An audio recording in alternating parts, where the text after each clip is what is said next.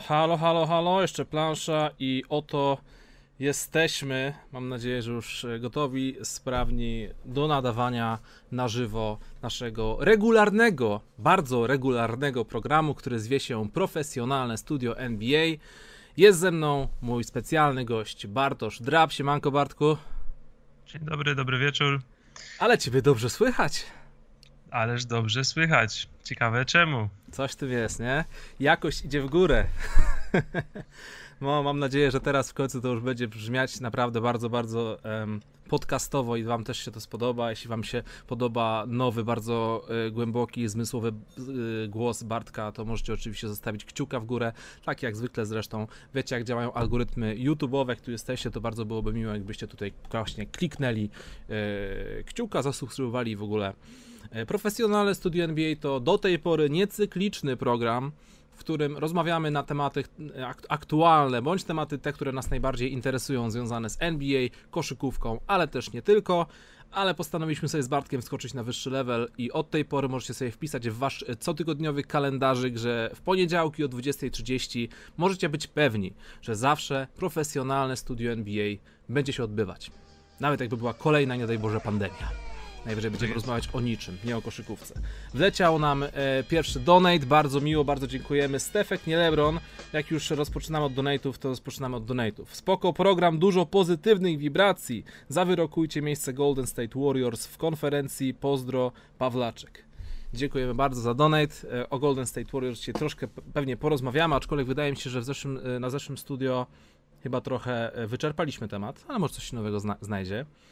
E, zanim przejdziemy do głównego tematu, Bartku, czy są jakieś niesamowite historie, ruchy kadrowe, coś, co ci naprawdę bardzo mocno poruszyło związanego około NBA?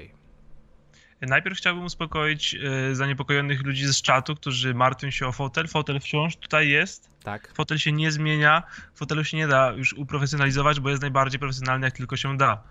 E, więc uspokajam.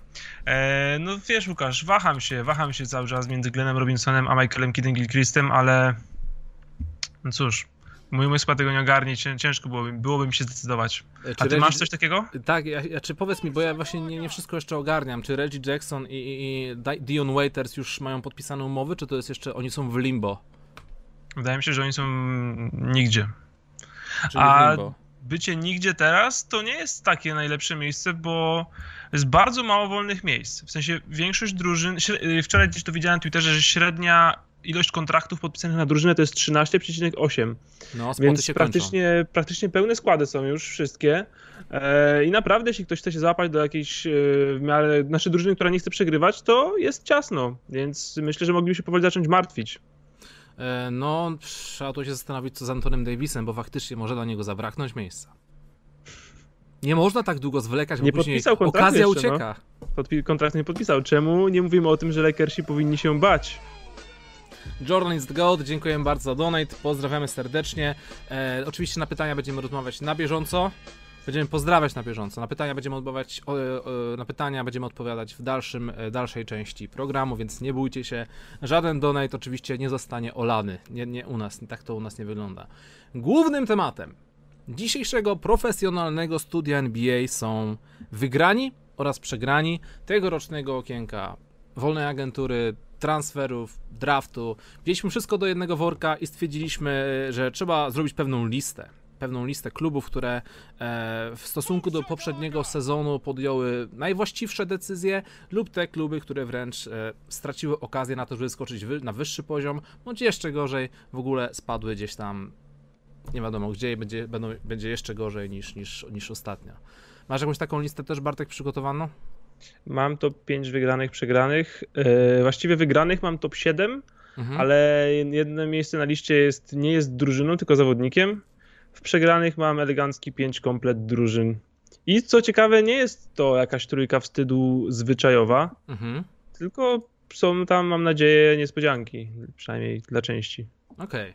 Okay. E, ja jestem niemalże, no niemalże, jestem pewny, na 100% e, jestem tego pewny, że jeśli chodzi o wygranych, to to, to będzie nasza unanimous, un, unanimous e, decyzja. Wydaje mi się, że wszyscy zgodnie twierdzą, że są to Lakersi. I nie trzeba być, nawet, nie trzeba być nawet fanem Lakersów, żeby tak stwierdzić. Tak, no e, właśnie, wiesz co, ta lista będzie ciekawa, kiedy będziemy się różnić, ale no w tym miejscu wydaje mi się, że ciężko byłoby się, e, ciężko byłoby się różnić.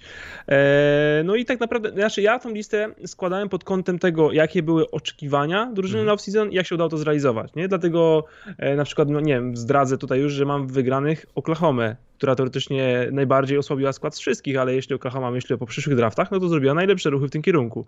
Więc wziąłem pod uwagę oczekiwania i założenia i, te, i, reale, i ich realizację. No więc Lakersi, nie wiem, jakie, jakie trzy problemy, jakie trzy, nie wiem, rzeczy do rozwiązania Lakersi mogli sobie stawiać przed tym off-season. Znaczy, oczywiście to jest tylko mój domysł, ponieważ nie konsultowali się w tym roku wyjątkowo ze mną.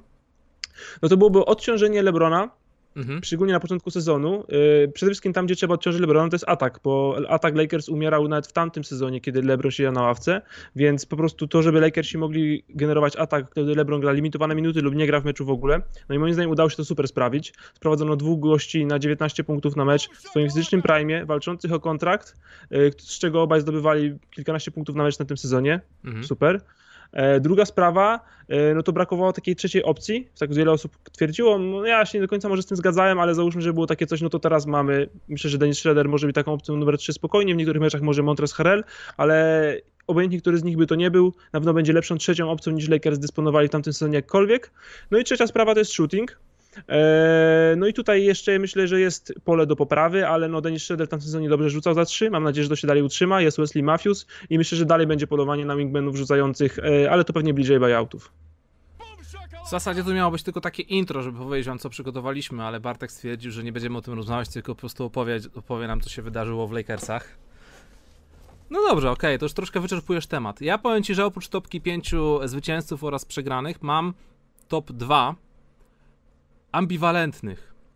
Że naprawdę patrzę na te ich decyzje i z jednej strony myślę, że przegrali, ale z drugiej to ma jakiś taki głębszy sens i na dłuższą metę mogą być wygranymi.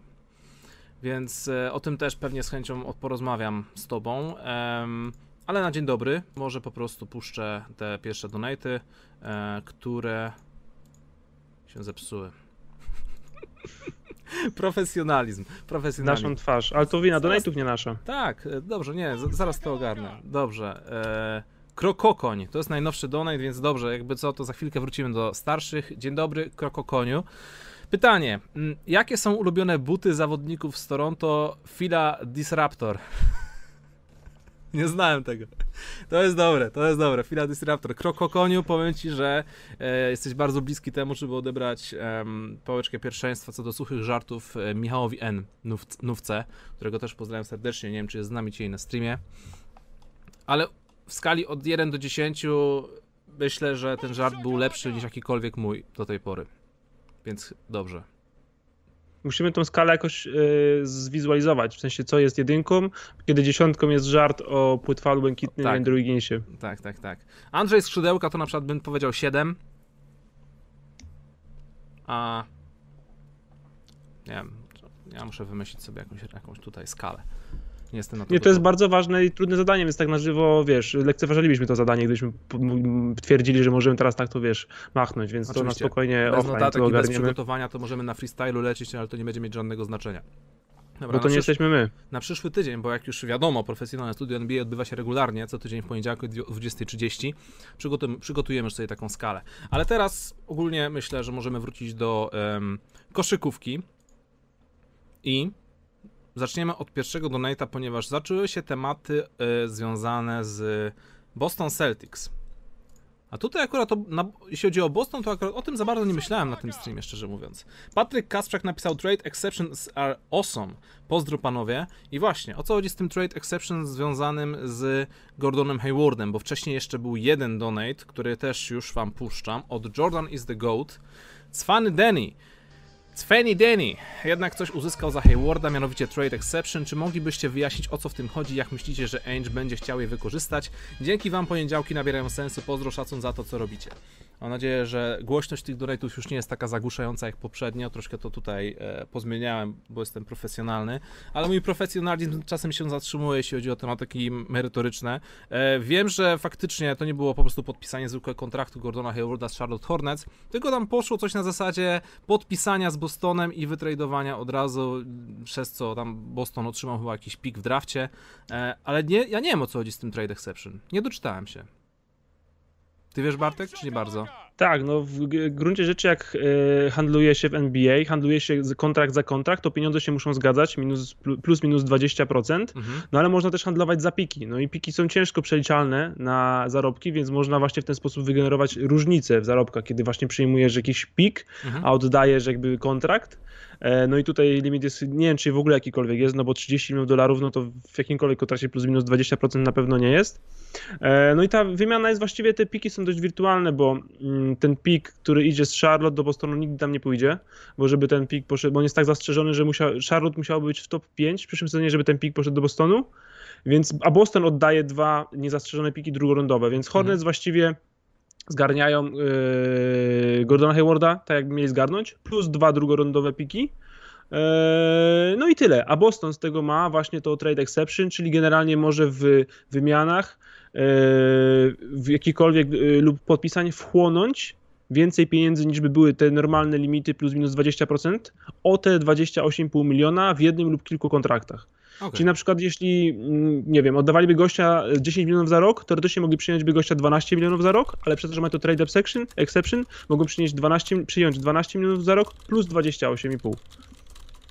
Więc teoretycznie mogliby oddać właśnie gościa za 10 milionów i przyjąć gwiazdę, e, jeśli takowy trade by znaleźli. Okej. Okay. Widzę cię, Łukasz. Dobrze.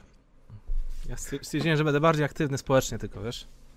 Żebyś nie, żebyś nie, żeby, jakby co, wiesz, Bartek, wciąż jesteś najważniejszy, ale czasem się na czacie też tam coś tam odezwę. E, dobra, puśćmy kolejny donate, to jeszcze tam ze 2-3, które wleciały i przejdźmy do topki. Troszkę krócej może polecimy dzisiaj, ale bardziej y, treściwie. Petri zadał takie pytanie. Gdybyś jako GM miał budować zespół na przyszłość, to kogo z dwójki Janis Doncic byś wziął i dlaczego? To jest bardzo dobre pytanie. Mm, bo mamy tutaj do czynienia z naprawdę dwoma bardzo wyjątkowymi zawodnikami. Mm, myślę, że wziąłbym bardziej Janisa e, przez ten pryzmat, że być może nauczyłby się rzutów za trzy punkty. To wtedy wiadomo, że no, po prostu to byłoby coś niesamowitego, byłby potworem, ale ta, te trójki to wciąż jest jedna wielka niewiadoma. Janis może być zawsze bardzo dobrym graczem bez trójki i tutaj jednak uznałbym, że gdybym zaczął budować ekipę od zera, to raczej Luka Doncic. Luka Doncic ma w pakiecie wszystko, co w połączeniu z młodością i tym, że ma dopiero drugi sezon e, za sobą na koncie, oznacza tylko jedno, że mamy tutaj do czynienia z, chyba z kimś jeszcze bardziej wybitnym i wyjątkowym niż Janis. A ty Bartek, co myślisz? Bardzo fajne pytanie. Pozdrawiam tutaj e, właśnie kogoś, kto wysłał ten donate, bo to naprawdę dobre pytanie z dobrym doborem jakby zawodników, taki tak. właśnie nieoczywisty. Eee, ja chyba wciąż wybrałbym Janisa, bo Janis jest obrońcą lepszym niż Doncic kiedykolwiek może być. I jasne, nie ma tego rzutu. Mam nadzieję, że go wypracuje, ale i bez niego jest dwukrotnym MVP. To prawda. I jest to po prostu różnica wieku, bo myślę, że jakby Doncic e, miał 25 lat, czyli tam mniej tyle, ile Janis ma, to odpowiedź być może byłaby inna, ale Doncic ma 20, no i widziałem go takiego dominującego rok, Janisa dominującego już widziałem z 3, E, więc jestem, jestem pewniejszy po prostu jego i jestem też pewniejszy jego zdrowia przede wszystkim. No Janis raczej nie, no jest atletycznie, fizycznie znakomicie przygotowany, nie opuszcza raczej meczów, nie łapie jakichś poważniejszych kontuzji, e, a to zdrowie Doncicia wydaje mi się, że zawsze będzie jakimś takim mniejszym lub większym znakiem zapytania. Okej. Okay. To też dobra odpowiedź. E, Derek nam życzył miłego wieczoru i oczywiście klasycznie Derika pozdrawiamy. Derek jest na każdym naszym streamie. Zaczynam się zastanawiać, czy nie jest botem. Bo zawsze jest i zawsze pisze miłego wieczoru. Ale miło nam bardzo. Wiesz, jeśli ludzie zaczną ustawiać boty, żeby wysłać nam donaty z pozdrowieniami, to raczej się nie będziemy obrażać. To prawda. Herbie nam zadał też pytanie, e, w zasadzie oprócz pytania tutaj nam napisał, że dzięki wam zamieniłem futbol na basket, zostały mi kredyty na League Passie i czuję głód kosza, do której rywalizacji z playoff warto wrócić poza Utah Denver. Dziękuję bardzo Herbie za pytanko i bardzo gratulujemy doskonałego wyboru. Eee, Co można byłoby polecić w szczególności z, poprzedni, z poprzednich playoffów? Um, piąty mecz Nuggets Clippers. To na seria pewno. Nuggets, seria Nuggets Clippers po czwartym meczu. Tak, polecam serdecznie. I seria Clippers y, Dallas do kontuzji Kristapsa. Tak. Rzut, y, mecz Lakersów y, z rzutem Antonego Davisa. Jeszcze mógłbym polecić. I początek Portland. No, Milwaukee, Milwaukee Bucks się ciężko oglądało. Milwaukee Bucks się naprawdę ciężko oglądało. Ciężko się oglądało. No, z, z, drugiej, z drugiej strony Miami Heat e, w drugiej rundzie w finałach konferencji. To też, też na pewno warto zobaczyć, jakim cudem w ogóle oni grali tak, jak grali. Finał konferencji e, wschodniej był bardzo dobry, przecież e, Boston tam oddawał duże przewagi w wielu meczach, mhm. ale też druga runda w sumie, no dobra, Toronto się trochę kiepsko oglądało, ale tak z punktu widzenia emocji, to druga runda Toronto-Boston, 7 meczów, ten cudowny game winner Anunobiego, nieprawdopodobny w ogóle ten przerzut przez, przez, e, w poprzek boiska, tam z jakimiś ułamkami sekundy, to też była bardzo dobra seria. Była dość frustrująca, jeśli się był kibicem Bostonu, bo Boston wypuszczał te poprowadzenia i doprowadził właśnie, no wygrał w koniec końców, ale w wielkich nerwach. Mhm. Ja myślę, że to jest dobra, dobra seria, jeśli chce się od, odczuć jakieś emocje, niż tak chłodno oglądać po paru miesiącach. No tak. Okej. Okay. Puszczamy dalej donate od Kuchara. Kuchar z Włocławka, wszystko jasne. Siemanko, Kuchar.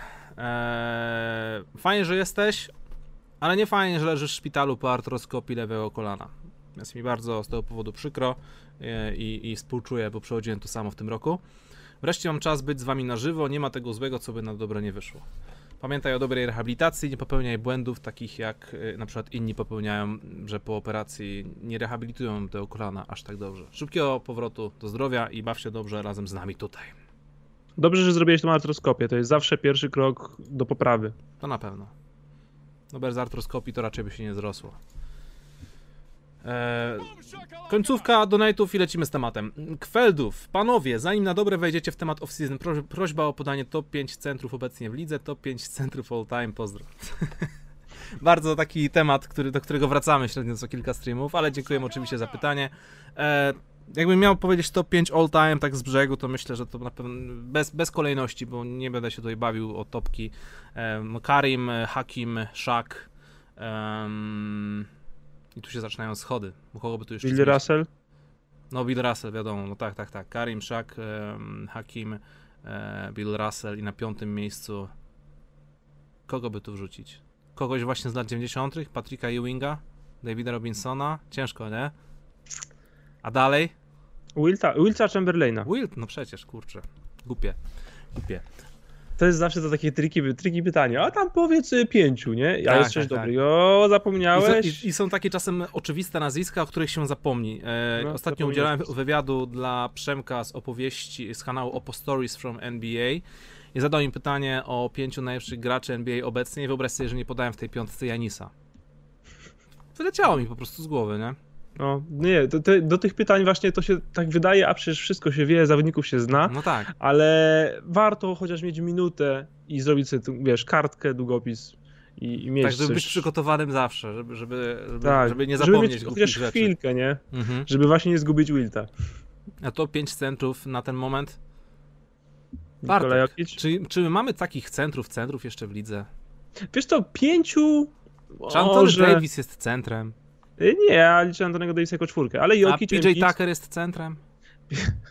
w tamtym sezonie, jakbyś mnie pytał, to bym powiedział, że jest, ale no w tym roku chyba już nie będzie, więc... Wyżej Embiid czy Jokic? Eee, Jokic. Też tak myślę. Przez ostatnie playoffy. Bo jakbyś zapytał mnie dwa lata temu, powiedziałbym pewnie Embiid, bo Embiid był dwa lata temu w playoffach wybitny, w tych playoffach Jokic był wybitny. No Jokic był najlepszym zawodnikiem serii z Clippers, którzy mieli być mistrzami, więc ciężko było mu tutaj odebrać to. Zrobił to w playoffach, nie? Mhm. No tak.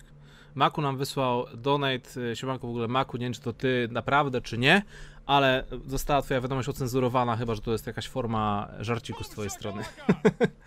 Bo wyświetliło mi się wiadomość ocenzurowana z powodu złamania regulaminu platformy PayMedia, więc nie wiem o co chodzi. Mamy nadzieję, że to jest twój dobry humor. Tak.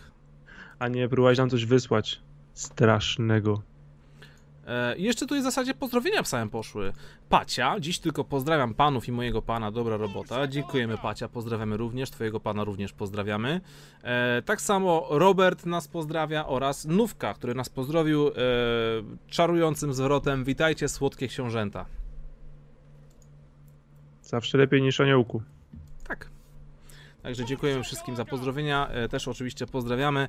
I wleciał jeszcze jeden donate, ostatni na ten moment e, i możemy przejść do tematów. Od Timiego, którego też pozdrawiamy, mały off-top. Czy LeBron po pierścieniu e, w, tym sezonie jest bliżej GOAT? A jeśli tak, to o ile? O 3%. Tak. Podbił, podbił, podbił sobie stawkę o 3% i... Mm. Jest bardziej drugi niż był. No tak. Nie wiem, no... Zresztą no o tym już mówiliśmy, na pewno jest bliżej, ale w takiej powszechnej opinii, chyba nawet w naszych opiniach, znaczy chyba w twojej może bardziej, mhm. jeszcze nie przekroczył tego miejsca, ale ma szansę. Ja, rozmow ja, w rozmowach na temat tego, kto jest gołtem, się wydaje, że już wszystko zostało powiedziane. Dosłownie wszystko. Nie wiem, czy jesteśmy w stanie tutaj powiedzieć cokolwiek odkrywczego. Ja, dla, ja z mojej perspektywy wiem tylko jedno, że argument 4 do 6 jest kompletnie bezsensowny, bo dla mnie awans do samych finałów przez 10 razy to już jest coś naprawdę bardzo, bardzo wyjątkowego. E, ja osobiście wolałbym przegrać na szczycie niż odpaść w eliminacjach, więc tutaj pod tym względem to 4-6 robi na mnie chyba nawet większe wrażenie niż 6-0 Michaela. Dobrze, Łukasz, rozpaliłeś teraz Rozpaliłem. wszystko i zacznijmy temat. No. Ale nie mówię, że z gołtem. Nie powiedziałem przez to, że z gołtem. No to mówię właśnie, że rozpaliłeś, to najgorzej. Okej. Okay. Bo teraz wiesz, nie zająłeś stanowiska, więc ludzie, którzy tam stoją, nie będą cię bronić, ale ci drudzy i tak cię zaatakują. No widzisz, jak to jest. Jestem, centr- jestem centrystą. Lepiej, żebym nie wychodził na żadne strajki na ten moment, bo jedna i druga strona by mnie zamordowała. Topki. Bartosz M. Nasz tutaj pozdrowił jeszcze wcześniej. Super robotę robicie panowie. Donate 24 zł. Nadal nie obczajam, że Kobi nie żyje. Trzymajcie się zdrowia. Pozdro, dla wszystkich. Dziękujemy Bartoszu. Pozdrawiamy również. E, z Kobim już mi się wydaje, ja już chyba jest, ja już przez to przeszedłem. Jakby przeszedłem przez wszystkie etapy utraty i jakby zaakceptowałem temat że jest jak jest i już, już mnie chyba to aż tak nie rusza. Oczywiście wciąż jest przykro, ale, e, ale się nie rozklejam. A ty, Bartek? Nie rozklejam się, ale czasem dalej nie mogę uwierzyć. No bo to jest szokujące. Wiesz, Albo mam taką frustrację. E, znaczy, no nie, budzi to jeszcze trochę we mnie emocje, ale no już, już, już tak stabilniej. Ale wiesz, masa graczy, masa ludzi związanych z NBA, to wielkich nazwisk zmarło w tym roku. Tylko zawsze jest tak, że jak ginie tragicznie ktoś młodszy, to ciężko jakby się z tym pogodzić, ale jak ktoś zmarł naturalnie z powodu starości, no to po prostu przykro, ale tak wygląda życie, nie? Chociaż, no właśnie. Nie Tom Heinzon, się... legenda Bostonu. Inaczej się patrzy na śmierć 80-latka na zawał serca niż na 37-latka w katastrofie. Lotniczej, dokładnie tak. Um, ojejku, mieliśmy polecieć top 5, ale nie wiem, czy to wyjdzie. Bo, jeszcze, bo właśnie wskoczyło 6 donate'ów, plus minus takich, które jeszcze się nie pojawiły. Bartek, wchodzimy na temat, czy, don, czy, czy zostawiamy na koniec? Wejdźmy na temat, zróbmy chociaż pół. Dobra, to powiedzmy najpierw top 5 przegranych. O, bo, super. Bo wiadomo, wiadomo jak jest, e, ludzka, ludzkie podejście jest takie, że lubimy słuchać o porażkach. Co nie? Tak jest. Masz w kolejności, czy nie? E, wiesz co, zrobiłem sobie taką kolejność, ale nie jestem pewny, czy, czy, czy jestem taki stuprocentowo pewny tej kolejności. E, więc lecimy. Najpierw ja powiem pierwsze y, moje top 5 przegranych, później ty powiesz swoje top 5 przegranych, a później będziemy rozmawiać, dlaczego ci są niżej, dlaczego ci są wyżej i dlaczego ci w ogóle są. Zgoda? Zgoda. Dobra, na pierwszym miejscu daję Houston Rockets. Na okay. drugim Detroit Pistons. Na trzecim Toronto Raptors. Na czwartym Charlotte Hornets. I na piątym Milwaukee Bucks. Jak to u ciebie okay. wygląda? Nie mam Houston i teraz zastanawiam się, czy nie powinienem mieć Houston. A jak wygląda twoja topka na ten moment? Charlotte Hornets. No. Z najbardziej mnie sfrustrowali. Ja już miałem rant tutaj o tym yy, i być może to nie jest tak ważne, bo Charlotte nie jest tak ważne, ale tak mnie zdenerwowali, że są na pierwszym miejscu, chociaż tutaj są na pierwszym miejscu. Mhm. Yy, Miami Heat Golden mhm. State Warriors, mhm. Detroit Pistons i Milwaukee Bucks. To powiem ci, że dość się tutaj poróżniliśmy. Poróżniliśmy. Podałeś, no. podałeś dwa czy trzy, dwie czy trzy drużyny, których ja w ogóle nie wymieniłem. Ale, ale, wydaje mi się, że Milwaukee Bucks e, wcisnęliśmy oboje na piąte miejsce. Chyba wiem dlaczego. Bo oboje traktujemy to nie w ten sposób, że oni jakoś przegrali, tylko jakby e, zawiedli pewne oczekiwania. Dokładnie. Dali nam jakby odczucie, że może być lepiej i nie zrobili tego lepiej, nie? No tak. E, właśnie, czekaj, bo ja tu taką magię mam. Czekaj, czekaj, czekaj. Momencik. Pyk, pyk, pyk. Profesjonalizm. Raz, dwa, trzy składy. Są one tutaj. I w tym momencie każdy, jeśli ktoś ma super fajne okulary, to może sobie lukać, jak to wszystko wygląda. E, szybka sprawa. Co po Zepsułem cię, Bartek, czekaj. Dobra, już jesteś. E, szybka sprawa. Co pozmieniało się w Milwaukee Bucks i dlaczego jest to takie mm, niesatysfakcjonujące? Poleciał Eric Bledsoe, George Hill, Robin Lopez, Wesley Matthews, Marvin Williams, Sterling Brown i Cam Reynolds. E, kto został tutaj dodany? Drew Holiday, wiadomo, to jest najważniejszy deal, e, rzecz, która może bardzo zmienić e, koszykówkę Bucks w przyszłym sezonie, ale na przestrzeni tych wszystkich pozostałych zmian to nie widzę jakichś takich mega poważnych decyzji.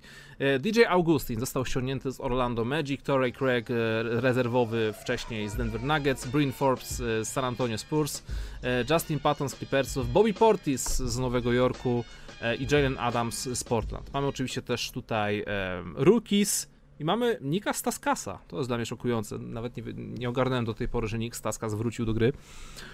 E, myślałem, że do, do, tej pory to się o nim mówi bardziej w kategorii mięsa do przerzucania z jednej taczki na drugą.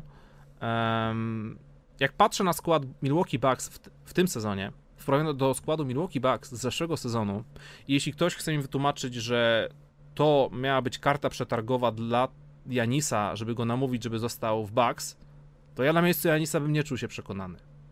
I dlatego daję Milwaukee Bucks na, na piątym miejscu, że przegrali ten off-season. Dokładnie. To jest dokładnie to. Milwaukee Bucks miał jedno, zasanie w, jedno zadanie w off-season. Jedno i wyłącznie przekonać Janisa, żeby przedłużył kontrakt i został. Tak. I jeśli właśnie się patrzy na to wszystko i z tym całym odczuciem na tym zawalonym tradzie mm, Bogdana Bogdanowicza, jeśli ktoś ma czyste odczucie, tak, zrobili wystarczająco dużo, że Janis podpisał? Okej, okay, ja nie mam tego odczucia. Wydaje mi się, że Janis wciąż go nie ma, skoro nie podpisał. E, I obawiam się, że nie podpisze. To nie znaczy, że nie zostanie, ale myślę, że nie podpisze tego Supermaxa w grudniu, czyli presja na Milwaukee będzie wciąż ogromna i no dadzą im popalić media jeśli ja nic nie podpiszę, upłynie ten deadline, mm, wiesz, nie będą tam na pierwszym miejscu w konferencji, w którymś momencie rzucą się na nich po prostu media i to nie jest takie dziwne. Eee, ja miałem też wątpliwości przed sezonem co do trenera ich i go nie zmienili. Mhm. I ten skład, no nie wiem, może jest trochę lepszy, ale no, no wciąż nie jest dużo lepszy. Kto będzie tam kończył mecze? Piątka, która kończy mecze. Janis, Middleton, Holiday, Brook Lopez i Tory Craig, DJ Augustin? Pat Connaughton. Pat Connaughton, no to właśnie, ten piąte ogniwo byłoby tutaj nie na jakieś najlepsze. Mhm. E, ta rotacja nie jest chyba tak szeroka, jak była w tamtym sezonie. E, no i takie te, te, te znaczące wzmocnienia, no Bobby Portis, Tory Craig, Bryn Forbes, DJ Augustin. Dwóch z nich myślę, że co najmniej nie jest w stanie grać w playoffach w 7-8-osobowej rotacji, w crunch no tak. time'ach, wiesz, w takich ważnych minut.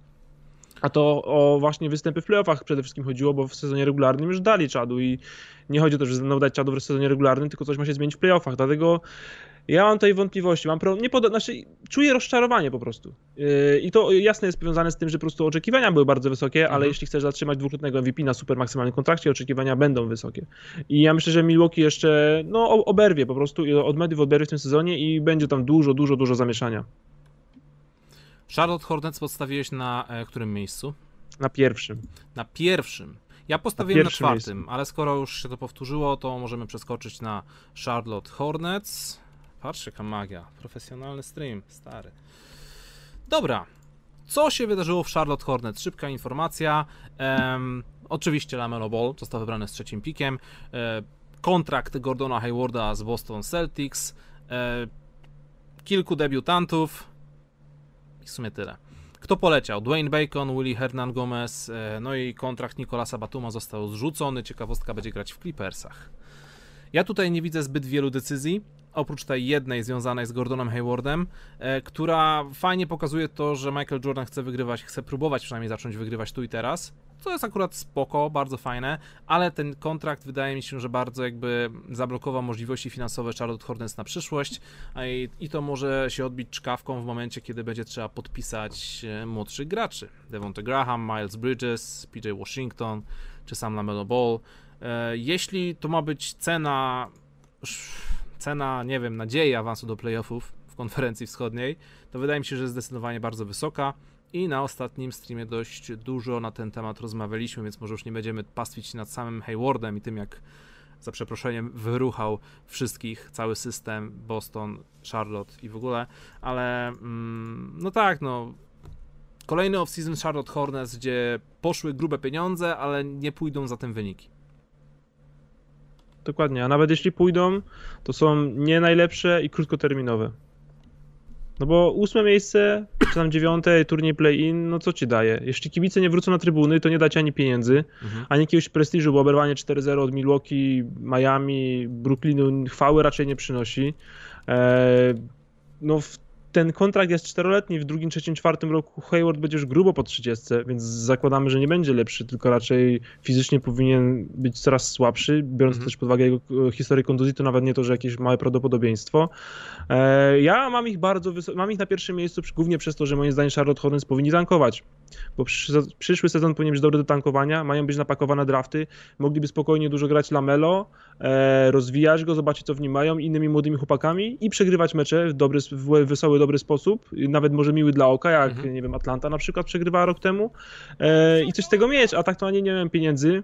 Ten pik pewnie będzie znowu jakiś do dupy typu 8-9, a nie 2-1-3. Mhm. E, no i nic się nie zmieni. No i za 3 lata skończy się kontrakt Haywarda, za 4. Lamelo może będzie superstarem, ale nie będzie za bardzo wzmocnień, bo nie będzie na nie pieniędzy. On go nie podpisze i znowu zacznie się nic. Ja właśnie tutaj, tak jak y, powiedziałeś na końcu o Lamelo, wydaje mi się, że to będzie chyba jedyny aspekt, y, który będzie interesujący w Charlotte Hornets. Obserwowanie... Jest to jedyny aspekt, który sprawi, że być może włączę ich mecz. Tak.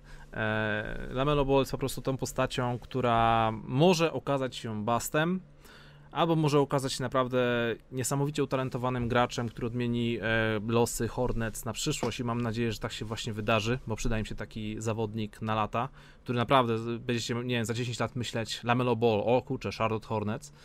Byłoby naprawdę spoko, no ale oczywiście na ten moment to jest tylko i wyłącznie gdybańsko. Więc, tak, bo jeśli chodzi o pochwały, to ja myślę, że z y, top 3 draftu Hornets najlepiej wybrali zawodnika. Tak, po tym, i to jest właśnie też najmniejszy mieli wybór, nie? I dlatego właśnie tutaj nie postawiłem Charlotte Hornets na pierwszym miejscu, jeśli chodzi o top 5 przegranych, tylko na miejscu numer dopiero 4.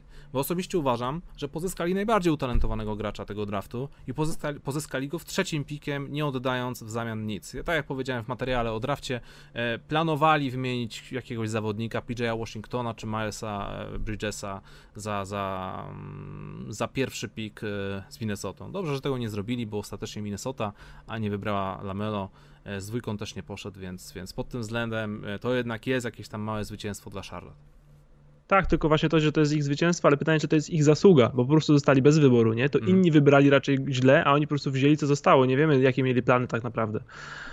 No ale niech im będzie. Mają moim zdaniem najlepszego gościa, którego można było draftować w tym roku.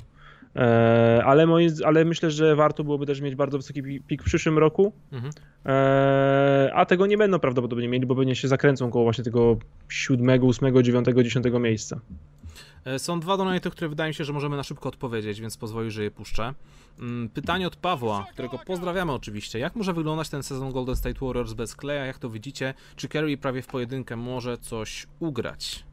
E, o Golden State Warriors za chwilę będziemy rozmawiać, bo ty go zamieścił, e, ty zamieściłeś Golden State w porażkach, prawda? A, w przegranych, no. Ja osobiście nie zamieściłem, więc chęcią posłucham, co Bartek ma na ten temat do powiedzenia. No chyba, że chcesz teraz to zrobić już. Mogę teraz, bo to jest trzecie miejsce. Aha, dobra, to ja tylko... A, czyli akurat tak bez sensu, mam pią pie pierwsze, piąte mówię, teraz trzecie mówię. Ja tam, dobra, lecimy. Dałeś. Dobra, yy, no adekwatnie do tego, co mówiłem wcześniej, czyli moje kryteria wyboru. Założenia przed y, off-season były takie, że chcemy być kontenderem i dać y, trójce Kary, Clay, Draymond szansę na jeszcze jeden tytuł. Mhm i wszystko szlak trafił z kontuzją Kleja. I to nie było, że Golden State coś zawalili, po prostu mieli pecha, ale tak. nie są kontenderem. Nie wiem, czy wejdą do playoffów w ogóle, a zapłacą za ten skład gigantyczne pieniądze. To prawda. Kelly Ubre będzie ich kosztował 40 milionów rocznie praktycznie. Mhm. I każdy kolejny kontrakt, który teraz dodają, jest na ogromnym podatku od luksusu i to po prostu strasznie dużo będzie kosztować. To jest po prostu równia pochyła, jeśli chodzi o szczęście. Mieli super farta wielkiego 2018 roku i wszystko się posypało. Jak się już posypało, to na dobre. Postawili super drogą halę, do której się przynieśli, do której nie mogą wpuścić kibiców. Mają e, rok rocznie kontuzje kluczowych zawodników i tak naprawdę nie ma gwarancji, że przyszłym sezonie będą w playoffach, mówię, a no na pewno o, o mistrzostwie mogą zapomnieć, bez kleja e, i mówię, no na tym mocnym zachodzie wydaje mi się, że może być problem playoffy, a jeśli masz najdroższy skład w lidze, zapłacisz grube miliony i próbujesz się wzmacniać i nie skończysz nawet w playoffach, no to trochę rozczarowanie, dlatego mam ich właśnie w tych przegranych, ale jest to kwestia po prostu pecha, bo nie mówię, że zrobili złe ruchy, jakby Clay był zdrowy, ten, te ruchy byłyby niezłe i miałbym Golden State pewnie w wygranych. Ja nie rzuciłem Golden State Warriors do porażek, ponieważ y, no, potraktowałem to bardziej w ten sposób, że e, nie można traktować pewnej takiej złośliwości losu jako, nie wiem, to nie jest kara za złe decyzje, to nie jest kara za nieprzemyślane decyzje, przepłacanie zawodników, tylko po prostu, no nie wyszło. Kontuzja Kleja posypała wszystko, ale wybrali w drafcie zawodnika, który idealnie pasuje pod ich filozofię gry, rzucający center, e, który może tam zostać nawet najbliższe parę lat e, i u boku Stefa po prostu będziemy mieć, będziemy mieć bardzo fajny duet. To, że wygrywali cały czas przez te ostatnie 6 lat, dało im też ogromny fanbase, są dobrą organizacją, profesjonalną organizacją, wszystko fajnie robią, więc nawet jeśli teraz, wiesz, y, nie będą wygrywać, y, osobiście nie twierdzę, że nie dostaną się do playoffów, żeby nie było, ale nawet jeśli nie będą wygrywać, to nie będzie też tak, że nie będą zarabiać jakiś, to nie znaczy, że będą tracić jakieś ogromne pieniądze, bo ostatecznie ci, no, ci fani tam są, oni tam istnieją, będą chodzić na te mecze, będą kupować ich merch, więc pod tym względem tutaj bym się tego nie obawiał. E, jedyne tutaj, co bym jeszcze powiedział, e, to właśnie cały czas ta sprawa związana z Andrew Wigginsem, jaka będzie jego przyszłość. E, ja na miejscu Golden State chyba jednak bym zostawił go w składzie na ten moment, już nie bawił się w żadne próby trade'ów pod stołem. No może i tak, ale wiesz, że ich skład będzie kosztował wie, trzy razy więcej niż nie Bostonu czy Lakersów. Okej. Okay. Puszczam dalej. To jest strasznie dużo pieniędzy, ale no tak jak też powiedziałem, to nie ich wina, więc jeśli ktoś nie chce tego, tego rankingu rozpatrywać w kategorii szczęści, szczęścia i pecha, to może sobie uznać, że nie miałem tego, tych Golden State w tym miejscu. Eee, to będzie takie pytanko na szybko, to nie jest pytanko, ale Patryk Karcz, pozdrawiam serdecznie, napisał nam Oglądałem jakiś czas temu jednego youtubera koszykarskiego z USA, który zapomniał w top 20 NBA obecnie umieścić Luki, a czytał z kartki. Pozdrawiam. No właśnie. Więc nie dotarłem, tylko się... nie dotarłem my... do tego kontentu, ale muszę stwierdzić, że to e, że jest to zabawne. To prawda. Czyli my jak się zapomnimy, to tylko na żywo. Dokładnie. z kartki. Pewnie. Jeszcze wiesz, na materiale. Mógłby to sprawdzić później, przetestować. Byś montował to i w ogóle. Nie. Bo na żywo to można się machnąć. Nawet często. Spójrzcie na mnie. A co zrobić? E, fan fotela Batka tutaj też wystał donate, ale chyba wcześniej odpowiedziałeś. Gdzie jest fotel?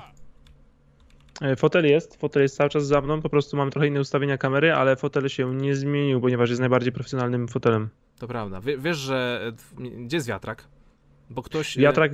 Bo ktoś ostatnio na, e, pod, na komentarzach napisał MVB, czyli mam wiatrak Bartek. Wow. W skali od 1 do 10 ile to jest? To jest 7, to lepsze niż Andrzej Skrzydełko. No nie wiem, ale, ale też zabawne. E, puszczam jeszcze jeden donate sprzed iluś tam minut. E, jakie według Was na dzień dzisiejszy są najbardziej przepłacone kontrakty NBA, takie top 5 wschód-zachód? Pozdrawiam. Dziękuję Marena, pozdrawiamy również. Na ten moment yy, nie patrzyłem, jak wygląda sprawa z tymi wszystkimi kontraktami. Wiadomo, że gdzieś tam trzeba byłoby wrzucić yy, Gordona Haywarda, ale to nie będzie odpowiedź na pytanie. To nie będzie odpowiedź na pyta pytanie. Ale spisałem sobie kilka kontraktów yy, z tegorocznego okienka i tak Fajna rzecz, powiem wam. Jeśli chcecie rozbić bank i zarabiać grube hajsy w NBA, to wystarczy, że umiecie rzucać. Tylko tyle. Żyjemy w lidze NBA, gdzie shooting jest cnotą, gdzie shooting jest najbardziej ceniony. Davis Bertans 80 milionów, Joe Harris 75 milionów, no i Bogdan Bogdanowicz 72 miliony. Kompletnie nie odbieram im talentu, ale ale nie wiem, czy to są zawodnicy, którzy e, swoją grą zasługują na 80 milionów, o ile jestem kimś, kto może mówić, kto zasługuje, czy nie. Wiesz, co mi chodzi? To nie są, to nie są superstary, to nie są all-stary. Startujący centrzy zarabiają od 7 do 12 milionów dolarów średnio. No. W dobrych drużynach, w playoffowych drużynach startujący gość dostaje 7, 10, 12 center, więc y, no tak, no właśnie o to chodzi, nie? Dawid Bertan dostaje 80 milionów dolarów, a nie wiesz, czy, czy, czy będzie mógł grać w końcówkach meczów, nie? Mhm. Bo tak słabo broni. E, no, do tego donate'a tak y, cząstkowo odpowiadając, top 3 e, szybkie, Hayward, John Wall, Russell Westbrook. To są mhm. moim zdaniem przepłacone kontrakty. I nie mówię, że na przykład, że Westbrook nie będzie, e, nie wiem, All-Starem w tym sezonie, ale kontrakt do jakości, którą daje, moim zdaniem jest przepłacony.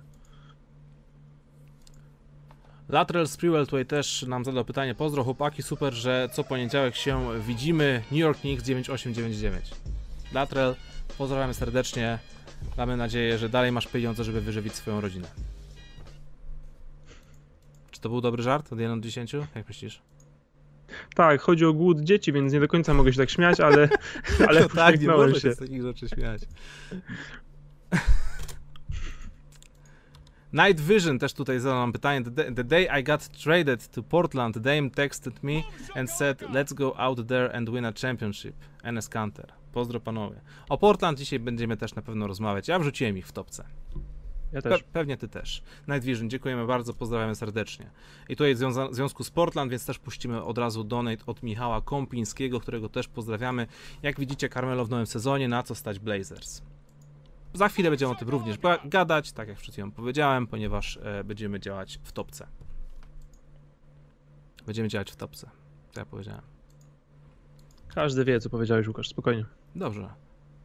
Eee, możemy przejść dalej do pozostałych e, klubów, tylko jeszcze się upewnię, czy nie ma jakichś donate'ów, które by były, wiesz, jakby połączone z tym, co za chwilę mamy zamiar powiedzieć. Tu jest pytanie o Matseona odnośnie Spurs, więc za chwilę też będziemy chwilę o tym rozmawiać. Dziękujemy bardzo, pozdrawiamy. Eee, dobra, to co? Teraz ty. Teraz ja. Ja powiedziałem już trzy drużyny z listy, więc teraz ty musisz trzecią swoją. Okej. Okay.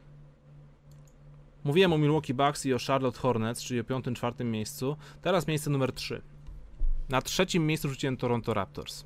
I nie mówię tutaj, e, oczywiście, pamiętajcie, nie mówię o tym w, w, tym stylu, że nie wiem, jakoś strasznie się osłabili, czy że zrobili złe decyzje, coś tam nie przemyśleli. Nie, po prostu stracili dwóch kluczowych graczy, stracili swój frontcourt cały, Sergi Baka oraz Mark Gasola, e, Marka Gasola a w zamian nie poczynili jakichś strasznie dużych zmian, żeby przynajmniej zatrzymać się na tym e, swoim poziomie, ale z drugiej strony widać, że oni jednak atakują bardziej w okienko wolnych agentów w przyszłym roku 2021, więc e, też tutaj jakby trochę rozumiem ich decyzje. E, no, pozyskali w zamian Arona Bainesa z Phoenix Suns i ten ruch mi się bardzo podoba, bo jestem skrytym fanem Arona Bainesa. E, i wydaje mi się, że idealnie by tutaj pasował, idealnie będzie pasować do, tego klubu. E, kogo jeszcze ściągnęli DeAndre Bembriego z Atlanty, Utah Watanabe, Watanabe z Memphis Grizzlies i Alice Johnson z Indiana Pacers, e, Alex Len z Sacramento, no to z tych wszystkich nazwisk, no to w sumie tutaj nie, nie są to gracze, którzy będą mieć aż taki ogromny wpływ. Wiesz o co mi chodzi? Więc tak, po Dokładnie, prostu, no. więc no. Ja, wiesz co, mm, rzeczywiście też myślę, że to, to Toronto to taki też jestem trochę zmieszany z nimi, no. ale właśnie znowu pamiętając o założeniach, czyli ich założenie było nie stracić elastyczności finansowej na przyszłe lato, to to w sumie udało im się zrobić. Wiesz, nie spanikowali, nie przepłacili na przykład Ibaki na gwarantowanym kontrakcie czteroletnim, mhm. czy coś takiego, więc w sumie uważam, że nie jest najgorzej, ale rzeczywiście no, prawdopodobnie będzie to trochę rozczarowujące, bo będą mieli gorszy sezon niż mieli teraz, więc no, to zawsze to nie jest jakaś fajna sprawa. E, nie stracili Van Vlita, więc ja myślę, że to jest w miarę, ale to jest w miarę, no to takie na pograniczu. Mhm.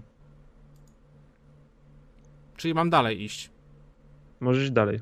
Dobra, na drugim miejscu dałem um, Detroit Pistons. Moje czwarte miejsce. To jest twoje czwarte miejsce dopiero. Okej, okay, tak. dobra, przeskoczę tylko tutaj na skład. Więc tak, co się wydarzyło w Detroit Pistons? Miało być spoko, a skończyło się na e, Knicksach części drugiej. Pod Skończyło kosz... się na what the fuck. No, pod koszem mają Masona Plumlee, z którego ściągnęli z Denver, Jalila Okafora z Pelicans, jednocześnie wybierając w drafcie rookie pod koszem Isaiah Stewarta. E, przepłacili moim zdaniem gracza z Denver, Jeremy Granta, który jest bardzo dobrym graczem, nie ukrywam. potrafi trójkę, potrafi rzucić, potrafi rzucić trójkę, potrafi bronić, typowy fajny gracz free and D, tylko że mówimy cały czas o pozycjach na numer 5 oraz 4, a tam mamy jeszcze Blake'a Griffina, czyli w sumie gwiazdę, oraz Sekund Dumbuya, czyli chyba to jest drugorocznia, który tam po prostu się ogrywa. No i teraz ja mam pytanie. ich największa nadzieja z tamtego sezonu. Seku Dumbuya to był gość, który właśnie pokazywał przebłyski talentu i fajnie było mu znaleźć minuty teraz, a no zrobiliśmy właśnie. dokładnie I odwrotnie. co teraz, skoro mamy na ten moment y, problem z centrami? Jeśli Killian Hayes wybrany w drafcie okaże się faktycznie takim genialnym rozgrywającym, to może jakoś da radę tutaj z każdego z nich trochę podnieść do góry, ale, ale jeśli nie, no to ja to ciężko widzę. No jeszcze jest Josh Jackson ściągnięty z Memphis i Zanan Musa e, z Nets, tylko że oni bardziej trujeczka, nie? Josh Jackson to jest no, niezły ruch, w sensie bierzesz tanio gościa, któremu dajesz szansę, bo i tak nie będziesz dobry, ale Detroit Pistons to jest dramat. Jakbyśmy, jakby Charlotte nie podpisał Gordona Haywarda, to mhm. nie miałbym tego rantu na temat Charlotte, tylko miałbym rant na temat właśnie Pistons. To jest what the fuck. To jest naj, okropny jest ten off-season ich. Jest tragedia. Nie mają pieniędzy, ani nadziei, ani nie wiem w ogóle, co to się ma wydarzyć.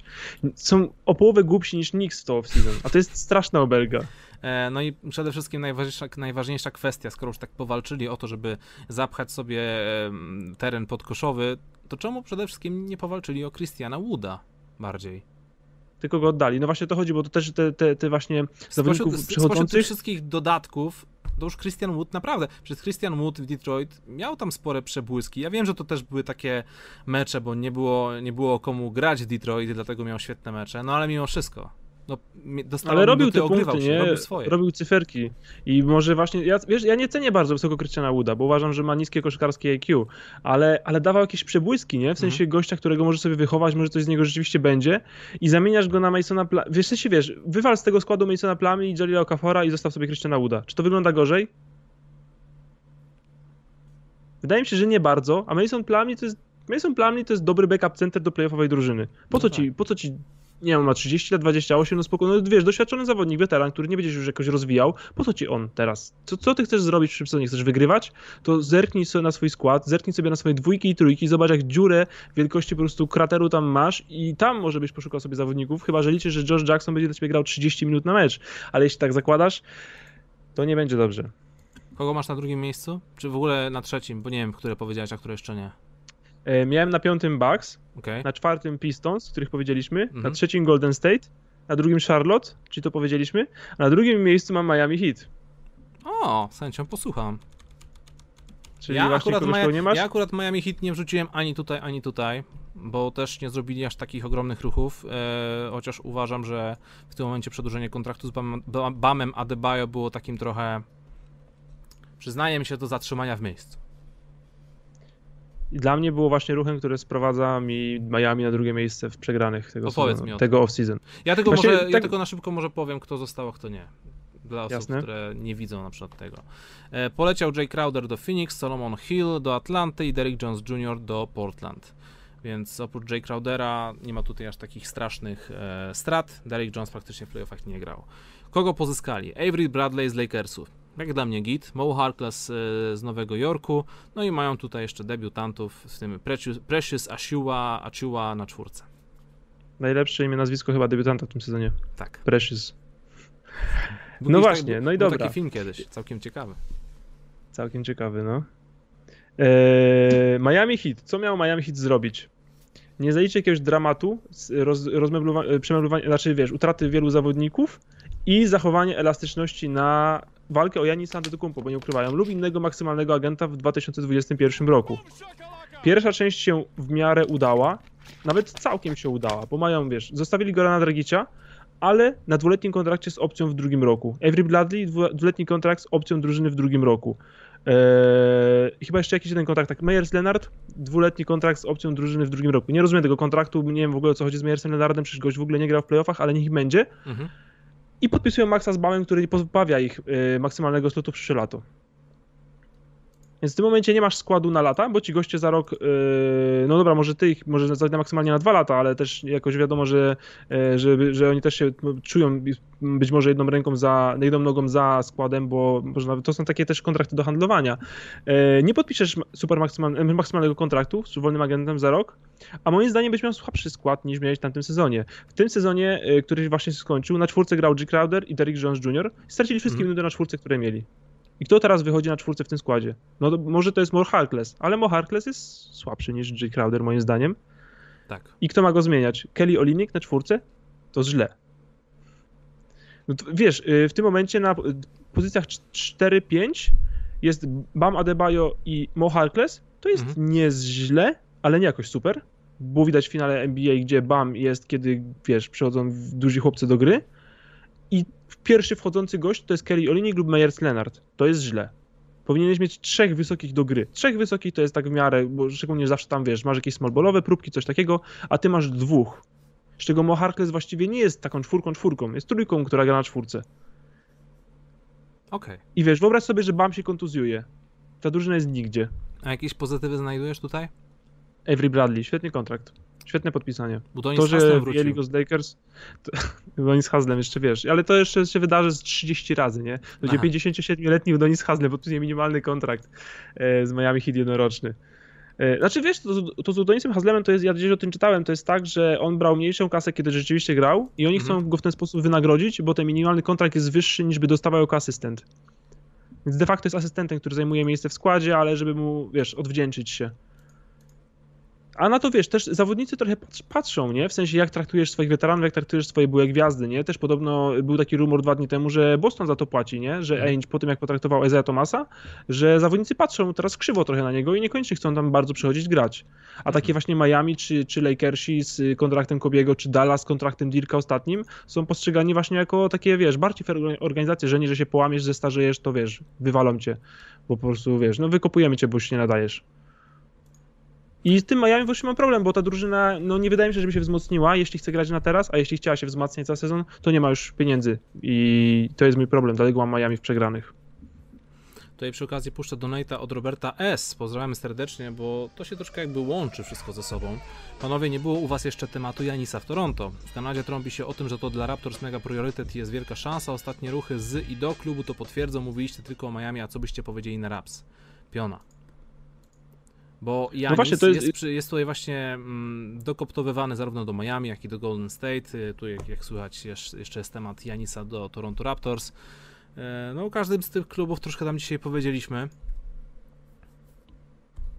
Mm. Właśnie to jest ta różnica, czemu nie mam Toronto w przegranych, a mam Miami, bo Toronto ma ten slot za rok, w sensie daje sobie szansę. Ja nie uważam, że to było bardzo prawdopodobne, ale daje sobie szansę, a Miami sobie tą szansę zabrało.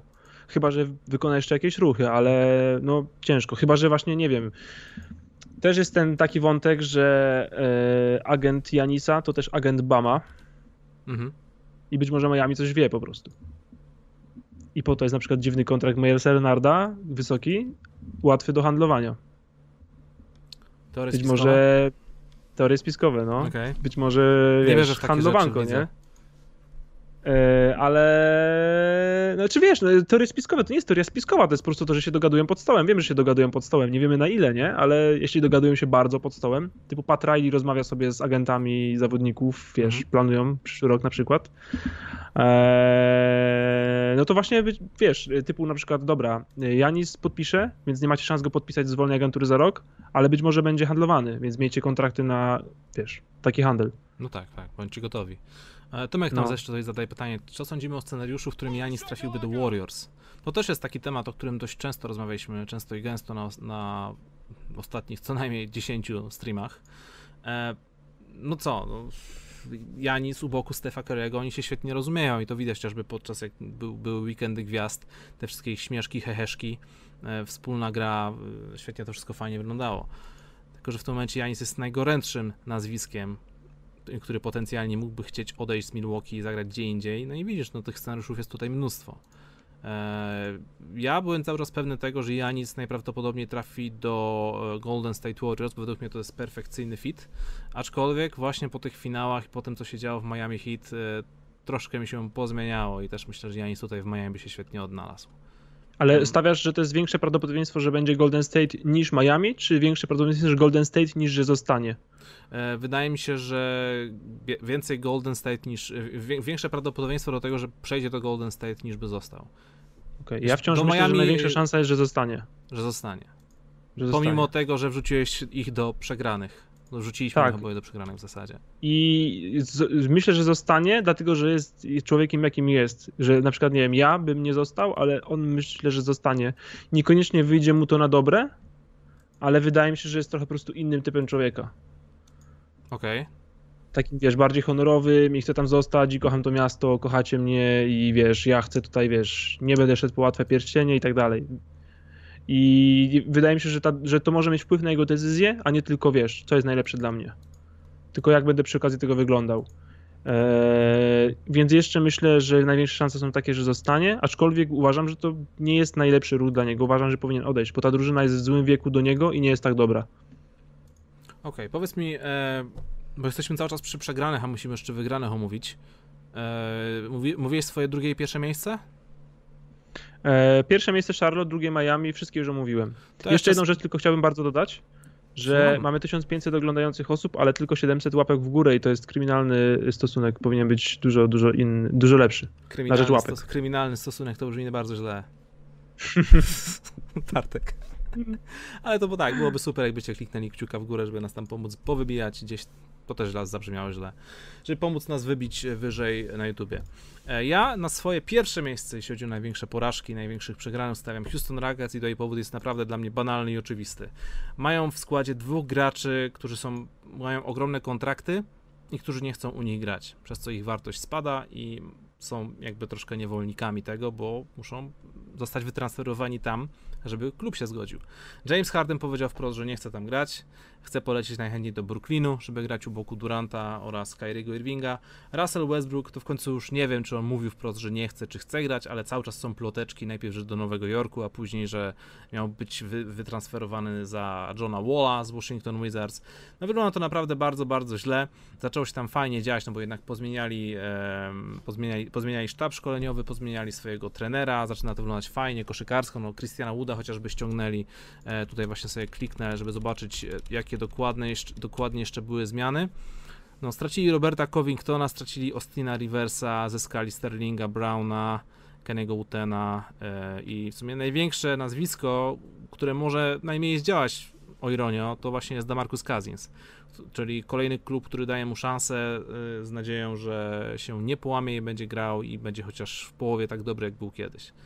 Ale ostatecznie po prostu wielkie podsumowanko. James Harden i Russell Westbrook. Gracze, którzy się, siebie tam nie widzą w przyszłości, ale dalej tam są i to się już nie uda. Houston Rockets mogą nawet spaść poniżej, poniżej drabinki playoffowej, jak dla mnie w tym sezonie. Spaść z NBA. Spaść z NBA. Do G League. Okej. Okay. Dziwi mnie to, e, wiesz co, ja rozumiem. Wiesz co, trochę, trochę, to, e, trochę to przeoczyłem, teraz widzę, mm. ale mam już wymyśliłem sobie linię obrony E, z tym przegraniem poczekam, jakie to będą trady. Czy te trady będą rzeczywiście takie, że zostaną. Bo generalnie rzeczywiście, jeśli oddadzą obu za nie jakieś super sprawy, to będzie problem, bo oni nie mają swoich pików. Oddali je za Westbrooka. Mhm. Więc nawet bycie słabym im nic nie da zaraz. Eee, może jakoś obrócą je w miarę. E, a może w ogóle ich nie obrócą i będą w playoffach w przyszłym sezonie. E, chociaż no niby tam z, z niewolnika nie ma zawodnika, ale moim zdaniem to takie podpisać kontrakt to powinieneś grać, e, więc tutaj tacy, ja mam z tym Houston coś takiego, że dla mnie to jest taka trochę drużyna w zawieszeniu. Ja ich trochę nie oceniam, ciężko mi powiedzieć, ja mam taki, wiesz, coś tu się jeszcze wydarzy, mi się wydaje. No, miejmy nadzieję. Bo no, ciężko to widzieć, jak się sezon rozpocznie i ci dwaj panowie dalej będą grać ze sobą w tym klubie, to oni się tam mogą pozabijać. Albo nawzajem, no. albo w ogóle z trenerem. I wtedy powiem, że Houston zawalili off-season rzeczywiście, bo totalnie nie wyszło. E, ale wiesz, może pohandlują jakoś i uznamy, okej, okay, jest nie, tak na przykład Philadelphia 76ers, nie, w tym sezonie. Nie mamy ich ani wygranych, ani przegranych, ale uważam, że biorąc pod uwagę jak to, jak dramatyczną sytuację kontraktową mieli, nieźle wyszli. Okay. Nie jakoś super, ale myślę, że nieźle wyszli. Nawet wiesz, kiedy oddajesz teoretycznie najlepszego zawodnika w wymianie, to nie musisz jej tak super przegrywać. Więc daję im jeszcze mały kredyt zaufania, co oni zrobią z tą sytuacją, która rzeczywiście jest bardzo kiepska. No i nie rokuje na przyszłość, tak jak powiedziałeś. Tutaj Maciek właśnie zadał pytanie związane z Hardenem i Westbrookiem, żeśmy coś tam o tym pogadali, więc odpowiedzieliśmy od razu, ale napisał też, że Bart, jak będzie już ciepło, to trzeba się na Orlik ustawić. Trzeba, Znajomy, no. rozumiem. Orlik w Szepicach najważniejszy. Ty się tak ustawiasz z tymi znajomymi, że ci e, wpłacają tutaj dyszkę na donata, a później ty im stawiasz jakieś piwko na żywo? Czy to tak nie działa? Nie, to tak nie działa, po prostu gramy w kosza i jest dobrze. Okej. E, Jeszcze puszczam donate od jednego Bartka. Widzę, Keep streamuje, wbijam. Od kilku lat chciałem zainteresować się tematyką koszykówki. Dzięki Twojemu kanałowi coraz bardziej się w to wgłębiam. Dzięki za fajny content do oglądania i mam nadzieję, że będzie się to dalej rozwijało. Powodzenia byku. Dziękuję bardzo za pozytywny e, komentarz, pozytywny donate i życzę rozwoju swojej zajawki, która jest piękna. O, tak może odpowiem. Mm, zaraz przejdziemy do naszej topki zwycięzców, bo przegranych omówiliśmy wszystkich. Chyba, że chciałbyś jeszcze coś tam dodać. Nie, nie, przegranych mam wszystkich. Okej.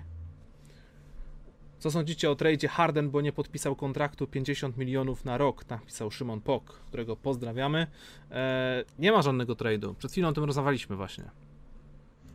Więc, e, no ale tak, no, powiedzieliśmy o tym, o, o, o tym nieprzedłużeniu kontraktu, mówiliśmy ze dwa streamy temu, ale faktycznie, jeśli nie podpisujesz kontraktu wartego naprawdę rekordową kwotę pieniężną, to znaczy, że naprawdę nie chcesz być w tym miejscu.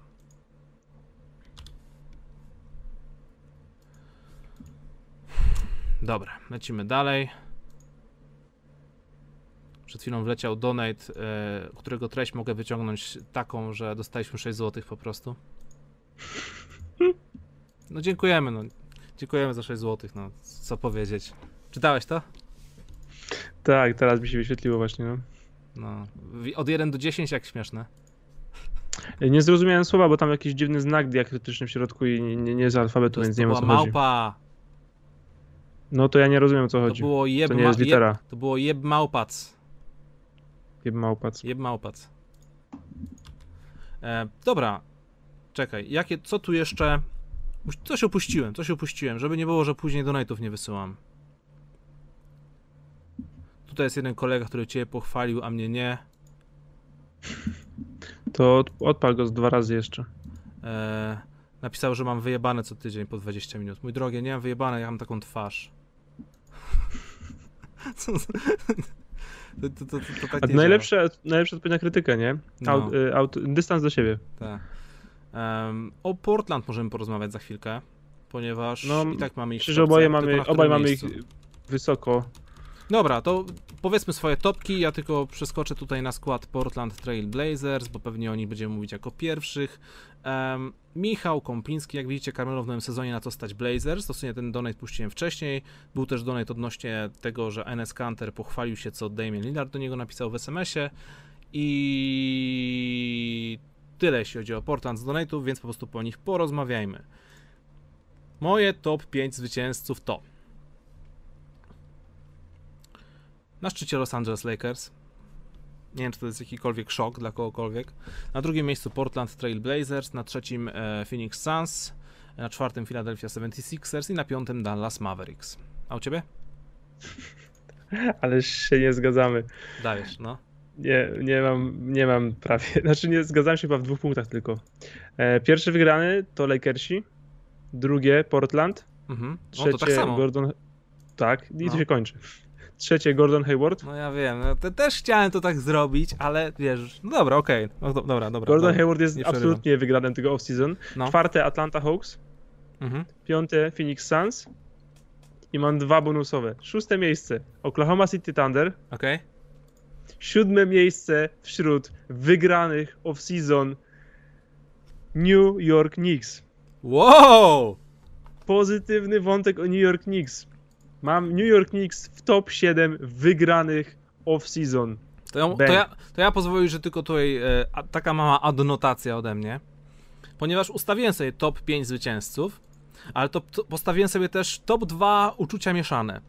I w, tym to, I w tych top 2 mam właśnie Atlantę i Nowy Jork. Więc ewentualnie też można byłoby coś tutaj dodać. Atlanta to też są uczucia mieszane. Eee, dlatego mam ich dopiero na czwartym, być może powinien mieć na piątym, szóstym, ale chciałem ich trochę wyróżnić, bo jednak zrobili coś. Ale, ale tak, ale myślę, że największym szokiem tak wciąż y, New York Knicks będzie pseudokącik miłości, bo mam do nich zdania pochwały. Dobrze. Bez cienia ironii. Okej. Okay. Zaczynaj, Łukasz. Od Portland. Może być od Portland. Co się pozmieniało w Portland Trail Blazers? Poleciał Trevor Ariza, Mario Hezonia, Jalen Adams, Moses Brown, Wenyen Gabriel i oczywiście Hassan Whiteside. I to jest ich największe zwycięstwo, zwycięstwo podczas tegorocznego off-season. E, pozyskali Roberta Covingtona z Houston Rockets, co jest dla mnie świetną rzeczą, bo Portland zawsze troszkę cierpiało na niedobór e, niskiego, niskiego skrzydłowego. Jak tak prześledzimy sobie ich e, składy pierwszych piątek ostatnich kilku lat, to wiadomo, byli tam lepsi i gorsi, ale zawsze można było pomyśleć, że to jest jakby ich um, weak, weak link. Derrick Jones Jr. z Miami został ściągnięty. I tutaj też nie wiem, czy to jest taki win, bo owszem, on jest atletycznym slasherem, e, świetny dunker, ale też nie wiem, ile byłby w stanie dać w drużynie, oprócz tego właśnie, że szybko biega i wsadza. Fajnie, że NS Kanter wrócił, bo to jest jednak fit, który bardzo fajnie pasował i w sumie Kanter grał najlepszy basket właśnie w Portland przez ostatnie kilka lat. Harry Giles wrócił, wrócił. Harry Giles przybył z Sacramento Kings. E, no i w sumie to tyle. Rodney Hood podpisał przedłużenie, także super. Carmelo Antony przed, został, został u nich e, ponownie, więc to też jest jeszcze bardziej super. E, dla mnie ten skład wygląda po prostu kompletnie.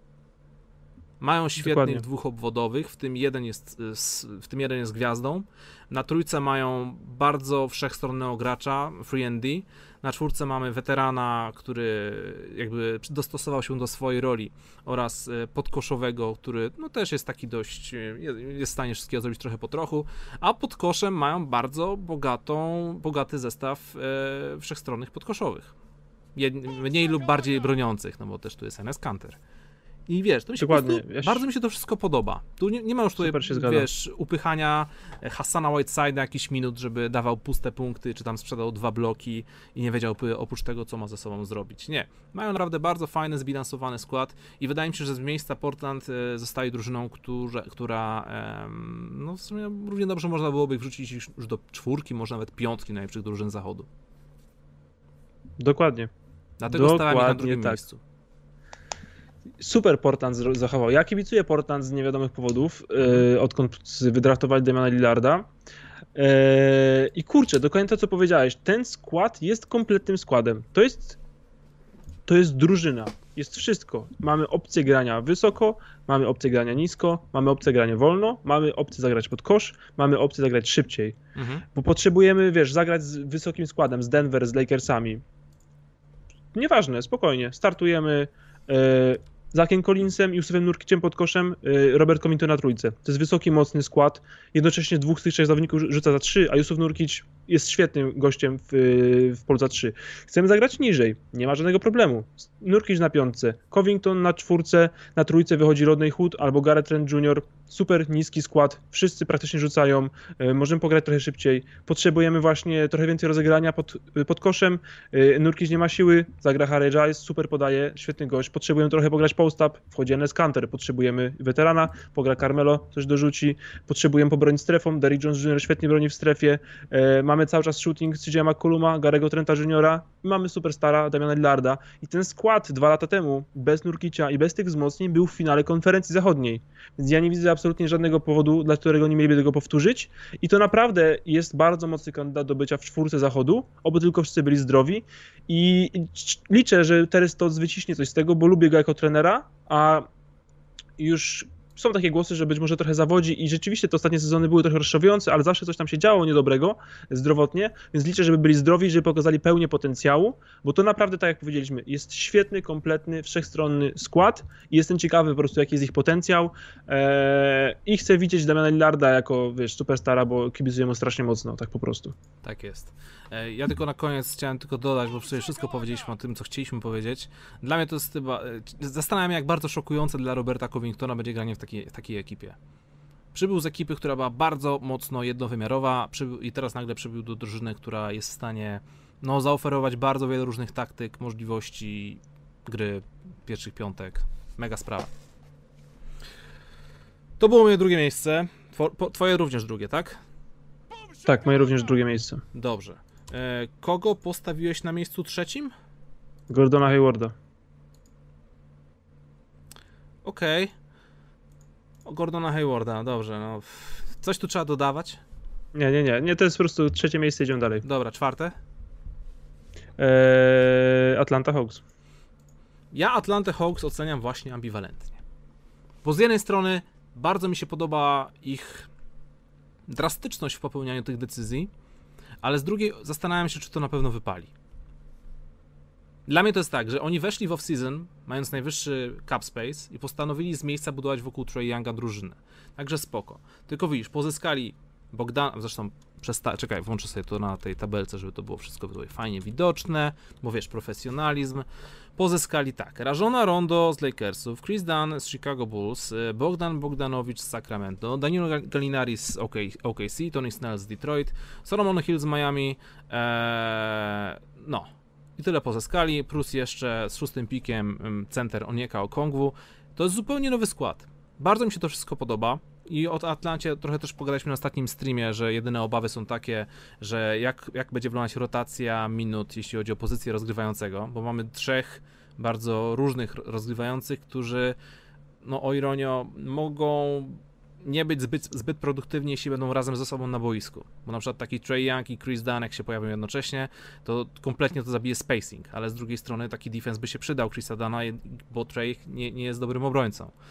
E, fajne są ruchy z pozyskaniem rzucającego obrońcy w postaci Bogdana Bogdanowicza i Danilo Galinariego, aczkolwiek wydaje mi się, że taki Danilo po prostu został przepotwornie przepłacony, to raz, a dwa, trzeba będzie go upchać na trójkę, gdzie w zeszłym sezonie grał 98% na pozycji numer 4. A tymczasem tutaj, e, no, że tak powiem, lista podkoszowy, podkoszowych w Atlancie jest też bardzo bogata. I wiesz, pozyskali wolnych agentów, którzy z miejsca wchodzą do drużyny, mogą bardzo wiele dać, ale mamy tutaj przecież bardzo talentowanych młodych graczy, którym odbiera się minuty i ich możliwości rozwoju. Cam Reddish, Kevin Huerter, DeAndre Hunter i wiesz, Atlanta Hawks to jest drużyna, która w przyszłym sezonie może być jedną z najbardziej interesujących ekip NBA do oglądania. Przez tą sprzeczność, którą jakby teraz ze sobą reprezentują. Ja się zastanawiam, czy oni z miejsca staną się drużyną, która zdobędzie 20 zwycięstw więcej, czy, czy, czy nie wiem, 30 nawet, czy będzie drużyną, która wygra maksymalnie 5 meczów więcej i będzie jednym wielkim niepowodzeniem. Dlatego mam taki problem, żeby ocenić, czy te ich ruchy były pozytywne. Wiadomo, że lepiej jest zrobić coś i wszystko przewrócić do góry nogami, jeśli nie śmiga, róbmy coś tu i teraz, naprawmy to, tylko że te naprawy są tak drastyczne, że obawiam się ich po prostu. A ty, jak, jak ty to widzisz? E, bo powiedziałeś, że Danilo Gallinari jest okropnie przepłacony, nie? Mhm. Jaki według ciebie byłby rozsądny kontrakt dla Danilo Gallinariego? Gallinari jak poszedł na rok do gry do Oklahomy za 20 milionów, to spoko, bo jak idziesz na rok, to zawsze dostajesz więcej i w ogóle to jest zawsze ta wartość, wiesz, spadającego kontraktu w razie czego. E, ale jeśli dostajesz 20 milionów przez 3 lata z rzędu, będąc takim zawodnikiem, to jest dla no mnie to ile byś mu dał? Ile byś mu dał w trzyletnim kontrakcie? No nie wiem, no 47 max?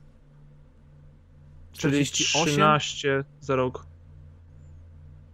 No trochę więcej. Okej, okay, tak do, do tak 15, 15 milionów za no. rok. 15 rzeczywiście byłby to dużo lepszy kontrakt. Eee, wiesz co, ja e, nie miałbym tutaj Atlanty w tych swoich plusach, gdyby nie Bogdanowicz, gdyby się mm. nie udał Bogdanowicz. Jakby no. Bogdanowicz był w Milwaukee i nie byłoby go tam, to myślę, że byłoby to dziwnie i słabo, ale myślę, że z Bogdanowiciem są pewniakiem do playoffów na wschodzie w tym momencie. Okej. Okay. E, I to jest chyba coś, co chcieli zrobić, więc jeśli to było ich założenie, ja myślę, że powinni mieć takie założenie, w sensie stać się pewniakiem do playoffów, to to zrobili. Dlatego mam ich właśnie wygranych, bo zrobili to, co mieli zrobić. Są dużo lepsi, e, znaczy, no, są lepsi, znacząco lepsi i myślę, że w playoffach na wschodzie powinni być. Głównie dlatego, że to jest wschód, bo na zachodzie pewnie by tego nie było, ale oczywiście mam tutaj kilka razy, unosiłem brew, bo te podpisania Rondo, ja nie rozumiem tego podpisu Rondo w ogóle i z obu stron go nie rozumiem. Znaczy Rondo, dobra, dostał pieniądze, ale Atlanta Dobra, no rzeczywiście był kiepski rynek bardzo, jeśli chodzi o rozgrywających w tym sezonie. Mhm. Oni chcieli jakiś back, backup dla Trey Younga, ale no słabo było z rozgrywającymi. Zgarnęli właśnie teoretycznie najlepszego generała parkietu, ale no wiemy, że nie najlepszy fit na boisku z, no z wieloma opcjami jakby drużyny i też ciężki charakter, więc zobaczymy jak to wypali. E, Danilo Gallinari e, unuszy tutaj właśnie brwi przez to, że wydaje mi się, że powinien być rezerwowym w tej drużynie, a no nie płacić 20 na rok rezerwowemu, bo ja no myślę, że on powinien wchodzić za Johnem Collinsem na czwórkę powinien grać na czwórce. Tak jak powiedziałeś, na trójce to trochę słabo, szczególnie, że chcesz tam grać y, młodymi Hunterem, y, Huerterem, Reddishem. Eee, być może Atlanta jeszcze nie skończyła. Być może John Collins zmieni jeszcze klub, zobaczymy. Eee, na ten moment właśnie widzę ten logjam na czwórce. John Collins, y, Galinari, kim chce więcej grać, obaj są ambitni. Collins walczy o kontrakt, Galinari musi obronić swój nowy kontrakt, ale wiesz, poza pomijając to, co Atlanta, tym, czy Atlanta była w tamtym sezonie, to do tych wszystkich wzmocnień dochodzi jeszcze Clint Capella, który nie zagrał dla nich, a będzie dla nich grał zdrowy. To jest też znaczący upside i partner do pick and rolla dla Trey Younga bardzo dobry, więc jestem ciekawy tego, co się tutaj wydarzy. Eee, rozumiem trochę to, co mówi, że się trochę pospieszyli z tym wzmacnianiem, nie rozwijając dostatecznie młodych, bo prawdopodobnie ten team nie jest w stanie zdobyć mistrzostwa ani być w finałach konferencji, a już właściwie zapchali swoje cap space przed przedłużaniem maksymalnych kontraktów. E, ale będą w playoffach w przyszłym sezonie moim zdaniem i myślę, że no myślę, że ogólnie nieźle, no po prostu poszli all-in, e, ale dobrze, że właśnie poszli all-in, a nie, nie zatrzymali się przed tym Bogdanowiciem, bo bez niego uważałbym, że to byłby kiepski, taki właśnie konfundujący off-season bez, e, bez jakichś fajerwerków. Okej, okay. dziękuję bardzo tutaj za opinię. Eee, czyli masz ich na którym miejscu, Atlantę? Na czwartym. Na czwartym, okej. Okay. Na piątym masz? Na piątym mam Phoenix Suns. To możemy o Phoenix Suns powiedzieć coś. Ja, ja Phoenix Suns mam, mam akurat na miejscu numer 3. E, no to zaczynaj. No ja tylko opowiem oczywiście tutaj, jakie są zmiany w składzie, które są dość potężne. Przede wszystkim przybył Chris Paul z Oklahoma City Thunder, e, Jay Crowder z Miami Heat, e, Etwan Moore z Pelicans, Langston Galloway, Galloway z Detroit, Abdel Nader z Oklahoma, Damian Jones z Atlanty. To ostatnie nazwiska to oczywiście już tak tylko mówię żeby było jasne. E, poleciał Ty Jerome, Jalen Leck, Kelly Oubre Jr. i Ricky Rubio. I jeszcze Frank Kamiński oraz oczywiście Aaron Baines. Czyli dość duża roszada, jeśli chodzi o grę Phoenix Suns. E, tylko właśnie wymiana Rickiego Rubio na Chrisa Pola to jest dla mnie chyba, nie wiem, top 2, top 3 najważniejszych zmian podczas tego rocznego off-season, który jakby z miejsca stawia Phoenix Suns o wiele, wiele wyżej i wydaje mi się, że e, to, co Phoenix zaczęło budować jeszcze w bańce, ten cały słynny wynik 8-0, te, te centymetry, które zabrakły do tego, żeby dostać się do playoffów, e, wydaje mi się, że Chris Paul jest właśnie tą osobą, która ich przepcha przez ten szklany sufit. I tak jak mówiliśmy na jednym z ostatnich streamów, nie dość, że Devin Booker otrzymuje tutaj weterana do układania gry, to w dodatku DeAndre Ayton jako podkoszowy, grający piki właśnie z Chrisem e, może wskoczyć na kompletnie wyższy poziom i pokazać coś, czego do tej pory no, nie znaliśmy. Więc pod tym względem właśnie Phoenix Suns e, no, no są, są, są jednymi z wygranych tegorocznego season. Coś chcesz dodać? No, zgadzam się dokładnie z wszystkim, co powiedziałeś. E, co bym dodał? E, czemu to jest tak właśnie, czemu Phoenix jest tak wysoko? E, nawet jeśli Chris Paul to jest troszeczkę ryzykowne podpisanie. Mhm. Skład, który zrobił 8-0 w bańce, z tego składu, który grał, bo przypominam, że Kelly Oubre nie grał dla nich wtedy, bo był kontuzjowany, straciłeś Arona Bainsa i tyle. Mhm. Zyskałeś G. Crowdera i zamieniłeś Rickiego Rubio na Chrisa Pola. Równa się, masz lepszą drużynę. Zamieniasz Rubio na Pola, tak naprawdę e, tracisz e, Bainsa, zyskujesz G. Crowdera. To jest super, to są bardzo dobre zmiany. No, mhm. szkoda, jasne, że szkoda Ubre, ale właśnie to chodzi, że Ubre chciałby dużo pieniędzy, będzie walczył o kontrakt, a nie grał dla nich w Orlando, więc być może go rzeczywiście nie potrzebują. E, no, dajesz twój ostatni bardzo wysoki pick Dan Drayton, czyli wysoki, dostaje najinteligentniejszego być może rozgrywającego do gry właśnie w parze, to co powiedziałeś.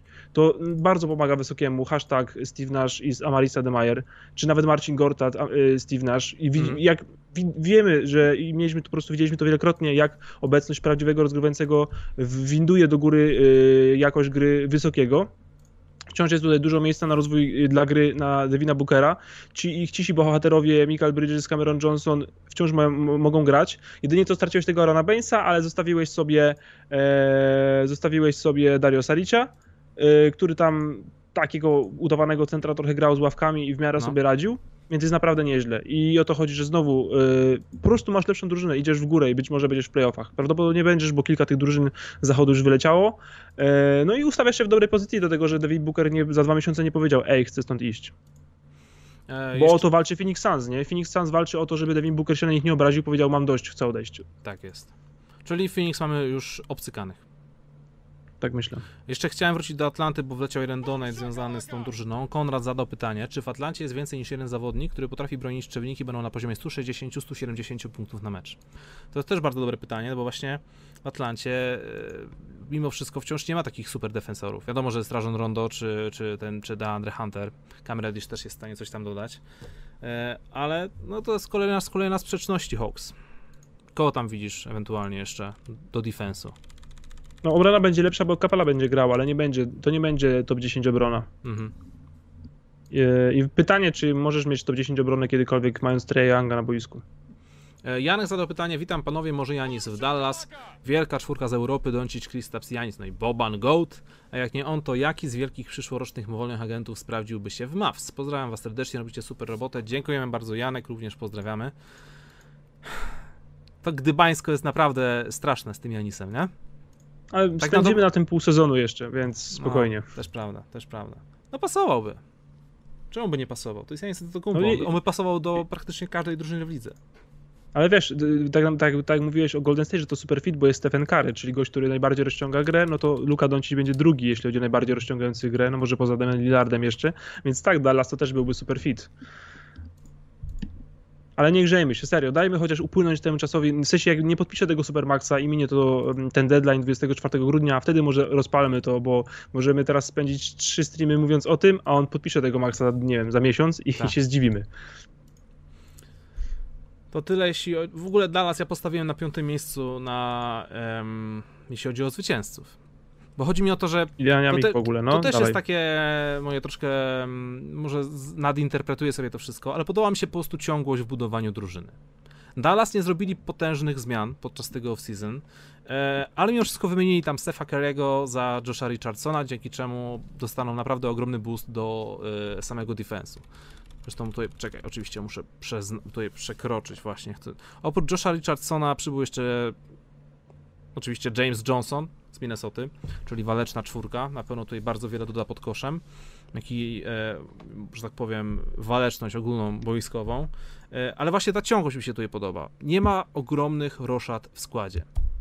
Wymienili rzucającego Sefa Kerego na troszkę mniej rzucającego Josha Richardsona, który jednocześnie świetnie broni.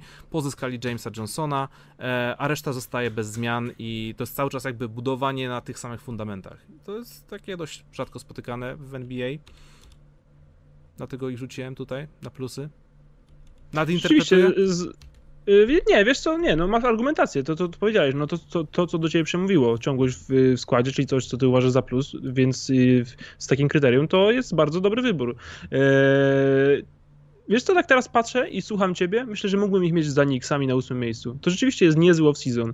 Nie tracą yy, elastyczności na przyszłe lato, mhm. czy rzeczywiście co, też co chcieli, bo też chcą powalczyć o trzecią gwiazdę, takie są ich plany generalnie. Yy, mieli bardzo dużo shootingu, że byli najlepiej rzucającą ekipą za trzy w lidze, więc być może można było go trochę oddać, żeby wzmocnić obronę i dokładnie to zrobili, bo Josh Richardson jest y, nie tyle lepszą obrońcą, to Setkary jest lepszym koszykarzem niż Setkary, a jest dużo, dużo lepszą obrońcą. E, a nie ucierpi tak ten twój, twój spacing przy okazji tego, że masz wszystkich innych zawodników obok.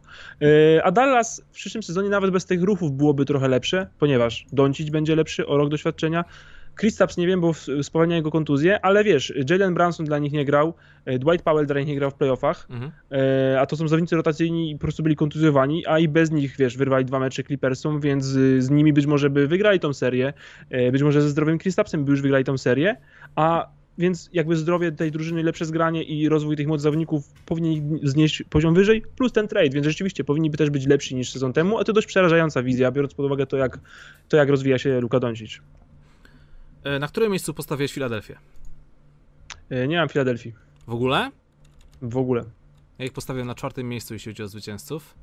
Dlatego mówisz. Ponieważ e, pozbyli się grubego kontraktu Ala Horforda, w zamian otrzymali masę shootingu, I, i no, zmieniają, zmieniają w końcu sobie troszkę system budowania drużyny. Dar, Daryl Morey stwierdził, że trzeba tutaj naprawdę zrobić konkretne zmiany. Eee, ben Simmons, Joel Embiid zostają.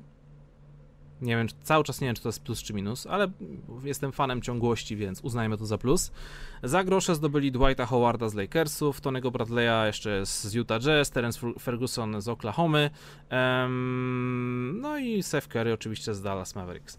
Jeśli chodzi o sam shooting, zdobyli go właśnie w postaci Sefa Curry'ego, dodali jeszcze dwóch e, rzucających obrońców z draftu, Tyrese Maxey i Isaiah Joe. E, dzięki czemu wciąż, e, wiesz, przez to, że zwolnili się jeszcze z kontraktu Ala Horforda, wciąż są w, w grze, jeśli chodzi o możliwość, przynajmniej potencjalną możliwość pozyskania Jamesa Hardena. Czekaj chwilkę. Co tam się dzieje? To słychać. e, moja dziewczyna stwierdziła, że będzie rozupywać orzechy włoskie kombinerkami teraz za mną. Także taki pomysł. Nie słychać takich rzeczy oczywiście, że nie. Ja to już, wiesz, raz, dwa, trzy, spoko, ale jak już tak przez pięć minut naparza. No, więc podsumowując, ruchy Filadelfii tutaj mi się bardzo podobają, e, dlatego dałem ich na czwarte miejsce pozytywów.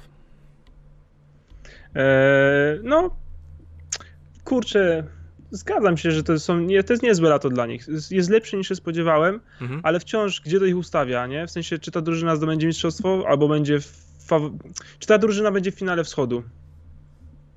W finale wschodu? Mówimy no. o Philadelphia 76ers, oni od trzech lat są w finale wschodu. W sensie w zapowiedziach przedsezonowych. No, ale właśnie, czy będą w przyszłym sezonie? Czy wygrają serię z Milwaukee łamane przez Miami, łamane przez Brooklyn? Stary, nie wiem. Wiem, że jak w zeszłym roku e, mieli super fajny nowy skład bigmenów, to miało to rozwalić ligę, a wyszło jak wyszło.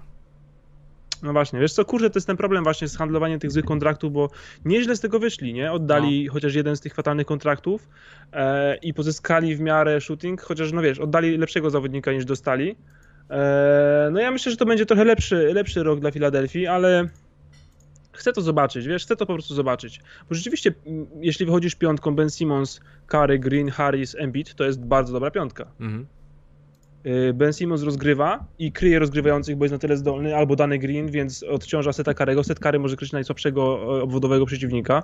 E, Tobias Harris może grać na czwórce spokojnie w ataku i w sumie to jest jego pozycja, bo powinien być czwórką, tak, e, tak w sumie i dlatego miał problem właśnie z tym graniem z Horfordem, czy, czy, czy nawet też trochę z Simmonsem, no ale chociaż jednego z tych wielkich jest mniej, Eee, ja oczywiście będę patrzył na Matisa Tybula, Tajbula, bo jestem jego wielkim fanem, bo goś broni nieprawdopodobnie, mimo że nie potrafi trafić piłką do kosza z metra, ale mhm. no, niech, niech, nie, niech, się, niech się tam rozwija.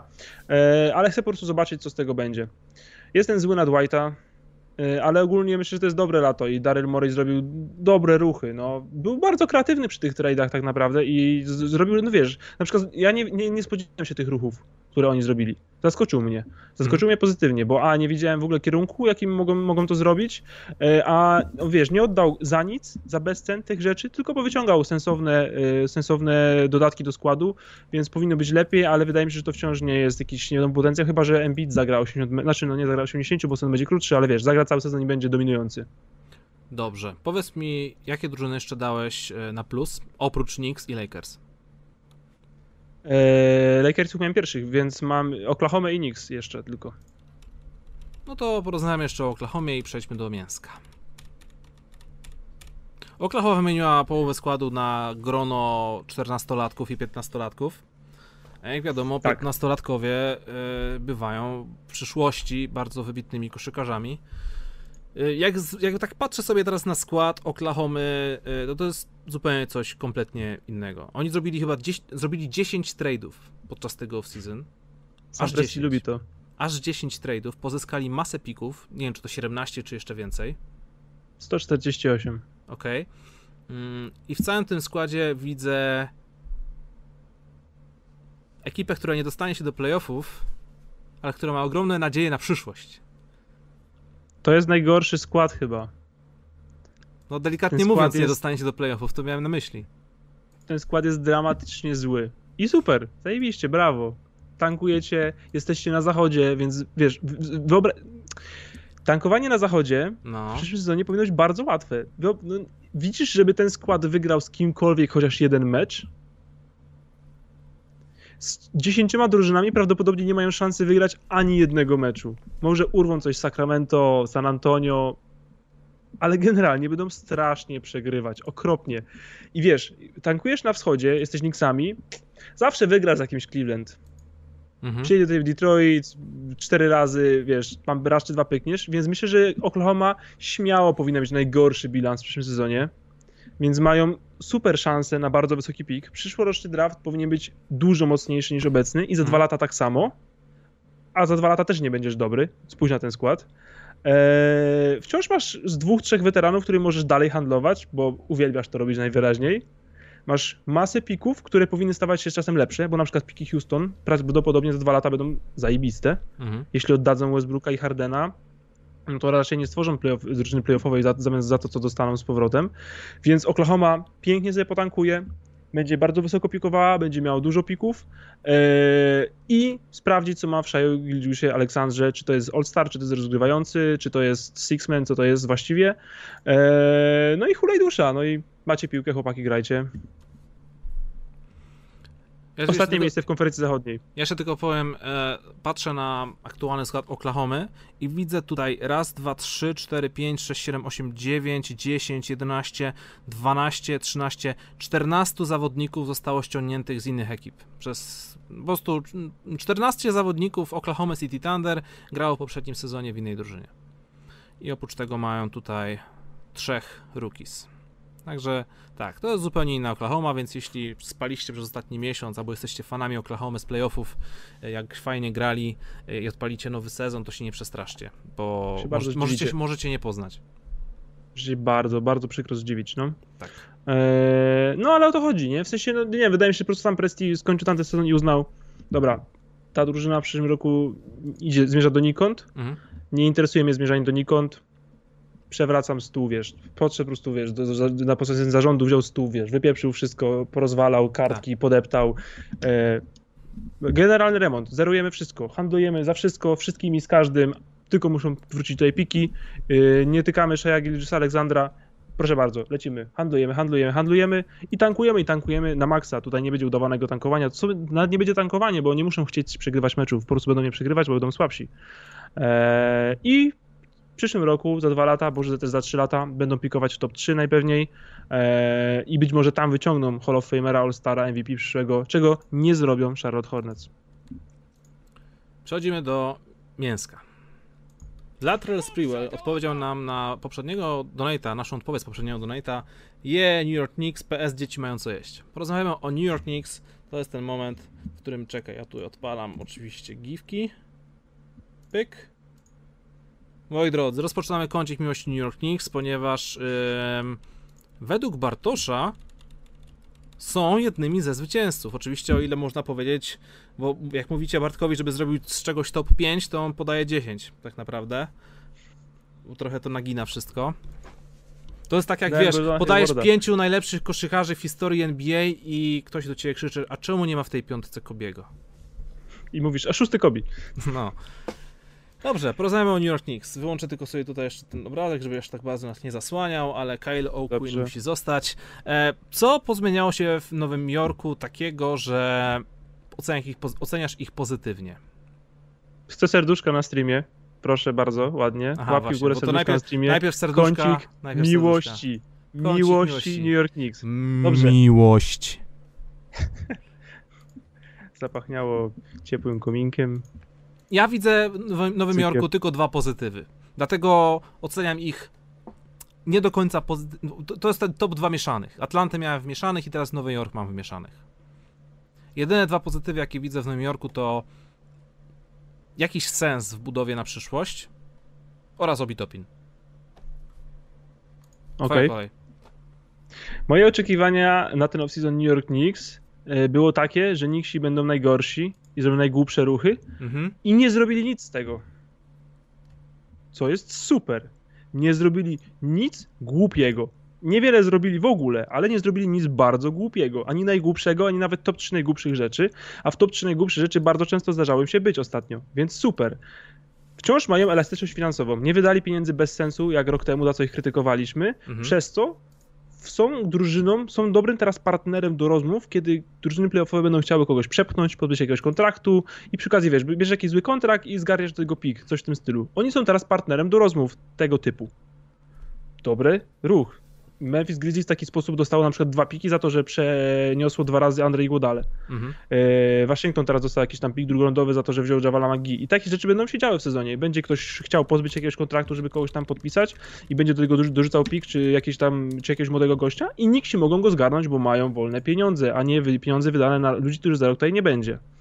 E, nie rozumiem trochę tego piku, e, piku obiegu Topina. Znaczy, to jest, to jest trochę plus, a trochę nie rozumiem go pod kątem tego, że ma grać, ma RJ Barrett jest chyba twoim przyszłością. Obi Topin jest silnym skrzydłowym. I nie rzuca za trzy. Ale jest silnym skrzydłowym. Czy ten żart jest dalej aktualny, czy już nie? To jest wciąż śmieszne, ale, już ale, Bobby, Portis już, ale Bobby Portis już niestety jest z Milwaukee, więc... A Tash Gibson no jest, no wiesz, trochę szkoda. Aż Gibson nie gra. No, no niestety piątka legendarna już nie wyjdzie na boisko. Mhm. E, ale Knicks właśnie tak jak tutaj ktoś pisze na czacie, już, już powoli mogą wstawać z kolan być może. E, ciężko tutaj będzie rozwijać właśnie RJ Barretta, kiedy ma grać z Obim Topinem i Mitchell Robinsonem, którzy nie rzucają za trzy. Mhm. I RJ Barrett sam nie rzuca jakoś bardzo za trzy. E, ale mówię, Knicks się nie skompromitowali.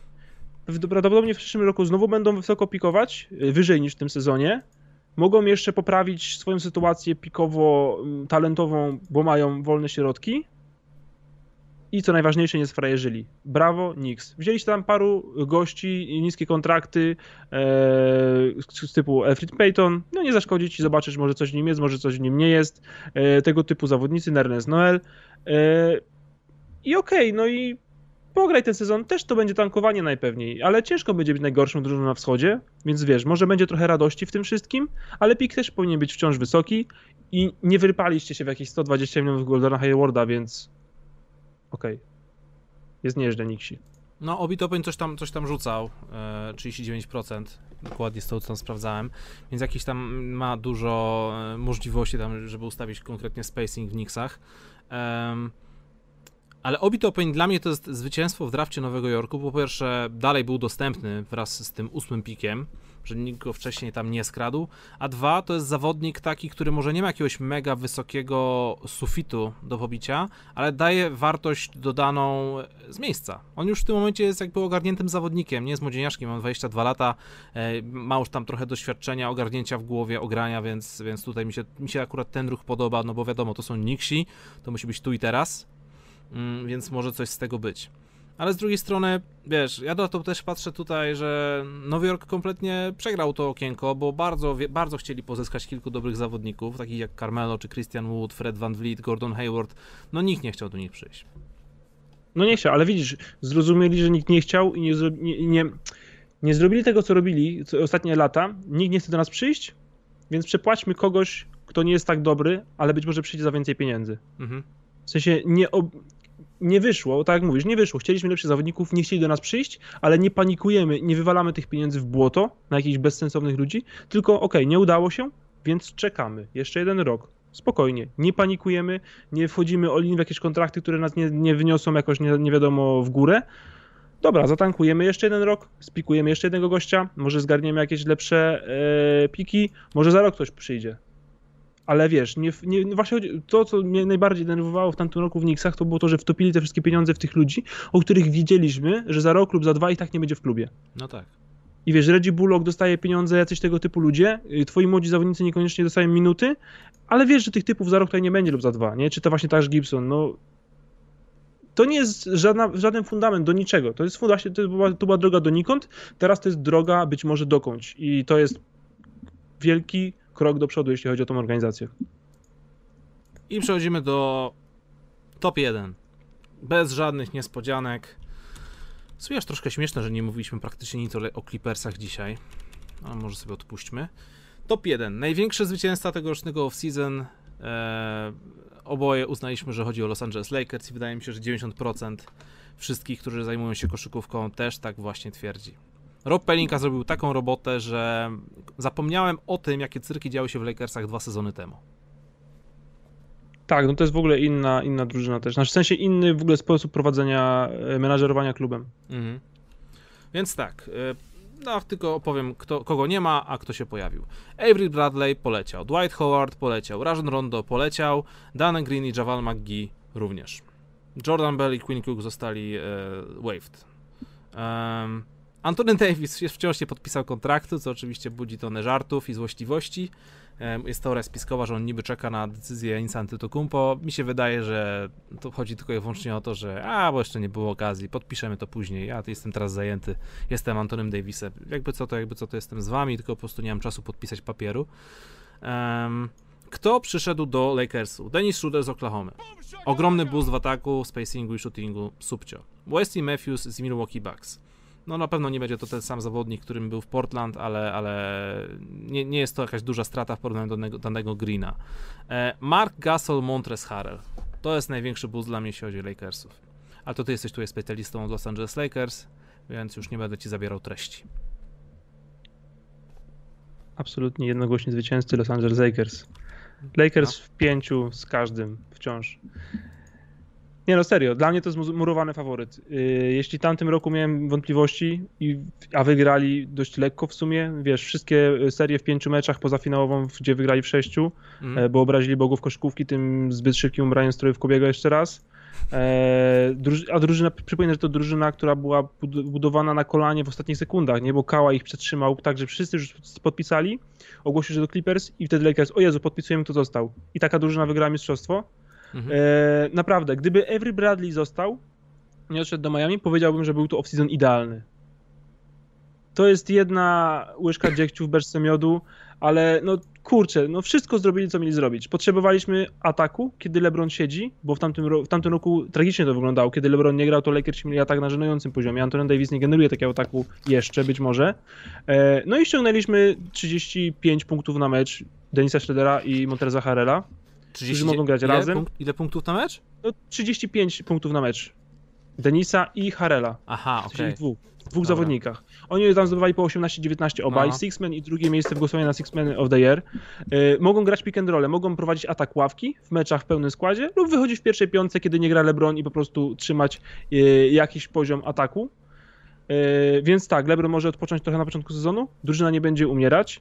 E, mam Wesleya Matthewsa zamiast e, Greena i Bradley'a, więc to jest troszkę osłabienie, ale ja myślę, że jeszcze ktoś tam przyjdzie. W sensie będą jacyś, wiesz, wykupieni gracze pod koniec sezonu i oni będą się garnąć po prostu do Lakers, więc ja myślę, że ten shooting się trochę jeszcze poprawi, ale nie jest jakiś najgorszy, bo jest Shredder, który dobrze rzucał w tamtym sezonie i miejmy nadzieję, że tą formę utrzyma. Jest Caruso, jest Matthews, jest KCP, jest wciąż tam Kuzma, Markif Morris. I, i Markif Morris i tak, właśnie do tego teraz zmierzam, że do idealnej rotacji wysokich masz w pierwszej piątce prawdopodobnie będzie wychodził Mark Gasol z Antonem Davisem. W ogóle Mark Gasol to jest taki upgrade też w ataku, jeśli chodzi o przegląd gry, spokój, spacing i w ogóle to jest nieprawdopodobne. Będzie Mark Gasol prawdopodobnie pierwszy schodził i będzie wchodził Montres Harrell, który będzie biegał, gryz obręcz, y, skakał jak dziki po prostu, bo też będzie walczył o, o, o lepszy kontrakt i w ogóle to jest gość, to jest nieustępliwy gość, nie? To jest taki typ, który nigdy się nie zatrzymuje i będzie dawał tej energii trochę podstarzałej drużynie, więc to jest bardzo dobra sprawa. On jest 27 czy 26 lat, swój fizyczny prime powinien wchodzić. Dennis Schroeder to samo. Eee, I o to chodzi, że masz, potrzebujesz, wiesz, szybciej grać, grasz Harelem, potrzebujesz grać wolniej, inteligentniej i lepiej w obronie, grasz Gasolem. Eee, a jeśli ci się to nie podoba lub nie działa, jest końcówka meczu, grasz Antonem Davisa na piątce i wstawiasz Marki Famorisa 40% za 3 na czwórkę. I jest zajebiście wciąż. I nikt nie ma wciąż odpowiedzi na Antonego Davisa, wydaje mi się, w NBA, bo jeśli wciąż będzie trafiał te swoje jumpery z pół dystansu, jak trafiał, to klękajcie narody, bo ani Denver nie mieli nic na to, e, Clippers nawet nie doszli do tego punktu, żeby sprawdzić, Bama Adebayo, Bama był bezsilny.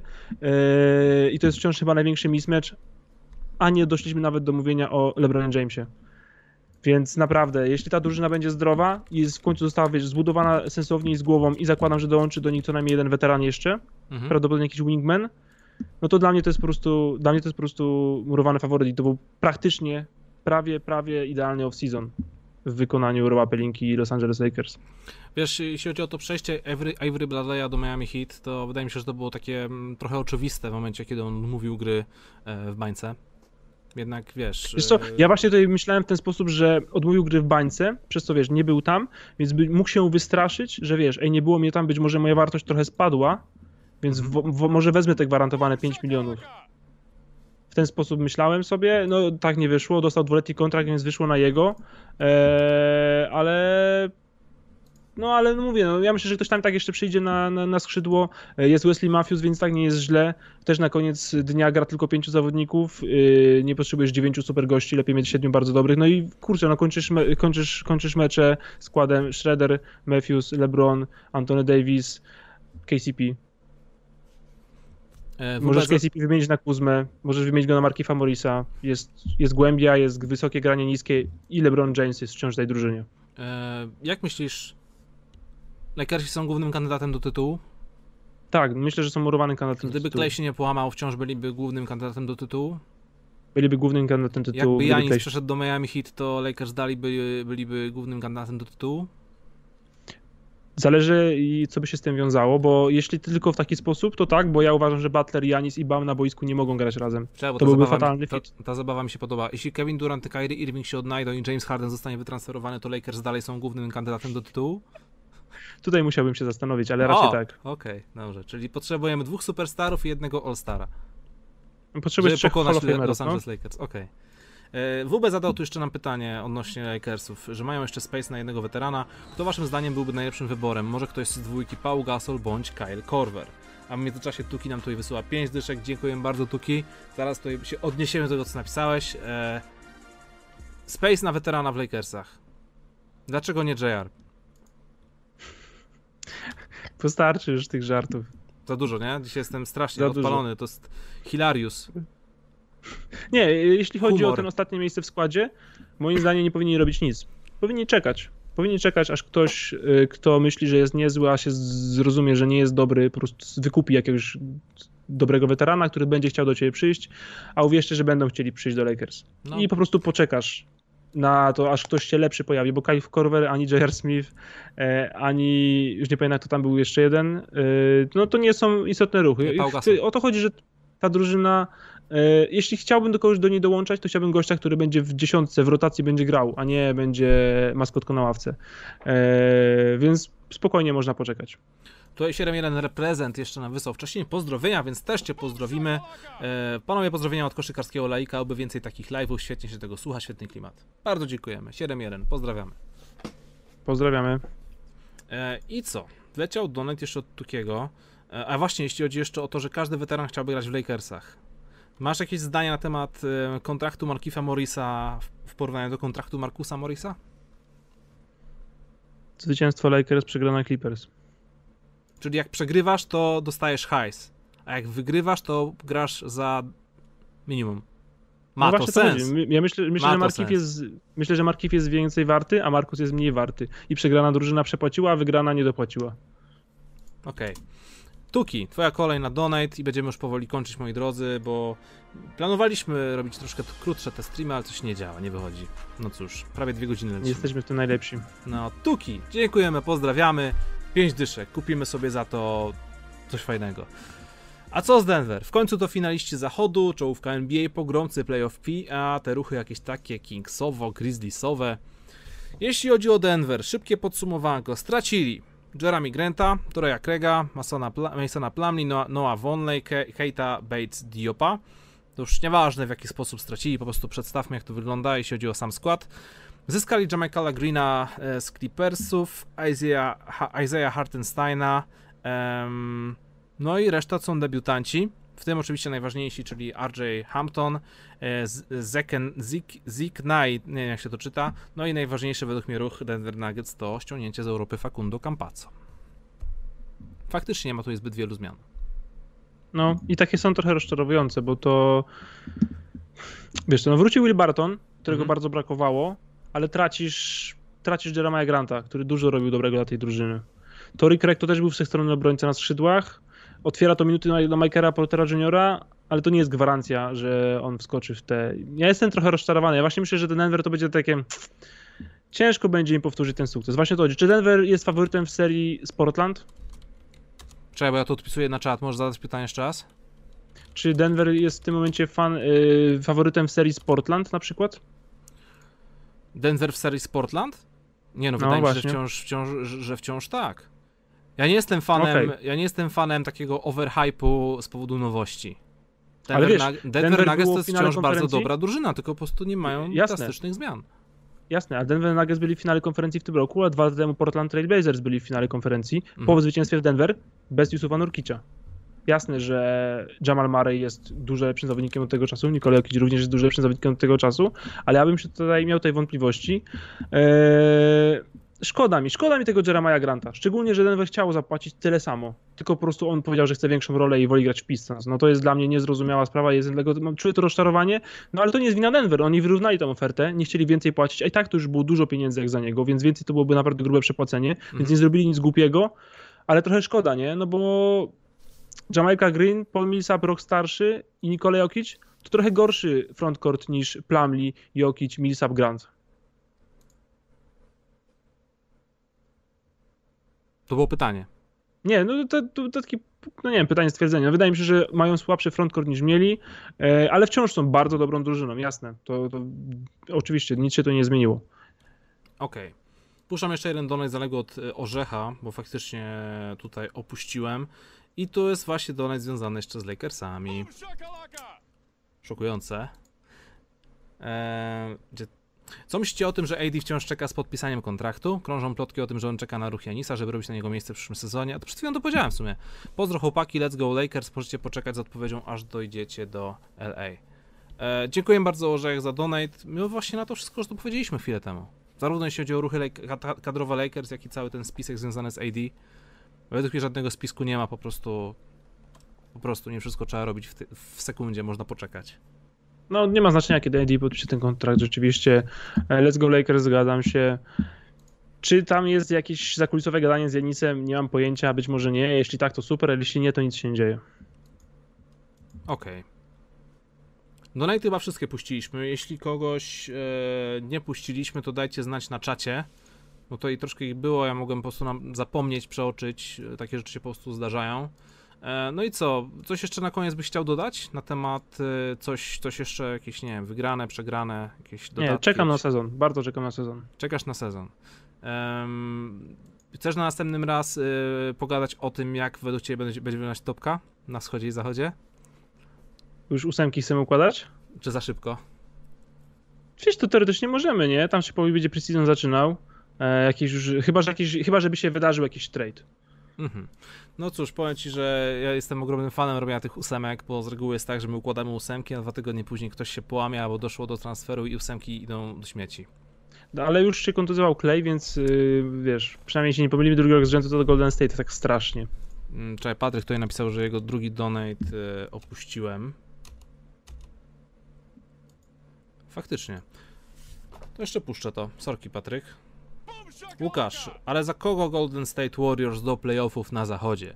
Za OKC wskoczy Phoenix, Memphis, Rockstarze, do Portland wrócił Nurkic. Będziemy teraz układać ósemka zachodu, Bartek? E, nie, myślę, że to jest karkołomne zadanie i za tydzień byśmy mieli oficjalną i będzie już inna. Tak, Bart tak Patryk, to możemy w sumie rozpocząć e, twoim donatem temat na e, następny tydzień. To be continued. Zostawiamy, zostawiamy cliffhangera, o. Możemy Dobrze. to w ten sposób zrobić. Czyli za tydzień ósemki?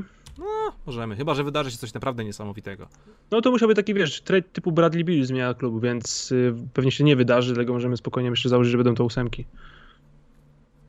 Mm, Marcin Zyszk jeszcze pisze o jednym donajcie związanym ze Spurs. Faktycznie o Spurs nie rozmawialiśmy nic. Ale Spurs niewiele zrobili.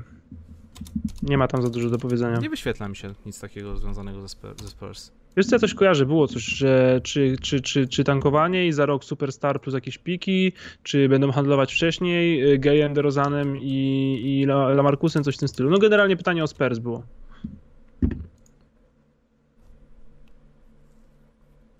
Ale Spurs naprawdę bardzo niewiele zrobili w tym nie, mo nie mogę znaleźć tego donate'a, sorry, to coś, coś jestem ślepy. Po prostu zobaczmy skład, co się tutaj pozmieniało. Eee, Marco Bellinelli, Bryn Forbes out, Cam Reynolds, Keita Bates, Diop in. Demar DeRozan przedłużył. Nic. Nic. To jest cały czas ta sama drużyna. No, I to jest wciąż nudna drużyna. Myślisz, że DeRozana będą próbowali tradeować, czy po prostu będzie spadał kontrakt? Myślę, że będą próbowali, żeby go nie stracić za frajer, ale hmm. ciężko będzie coś dla niego znaleźć. DeRozan to jest bardzo specyficzny gość, nie? I mało, do, do niewielu drużyn by naprawdę pasował. Mhm. Więc ciężko będzie go gdzieś upchnąć. Naprawdę będzie ciężko.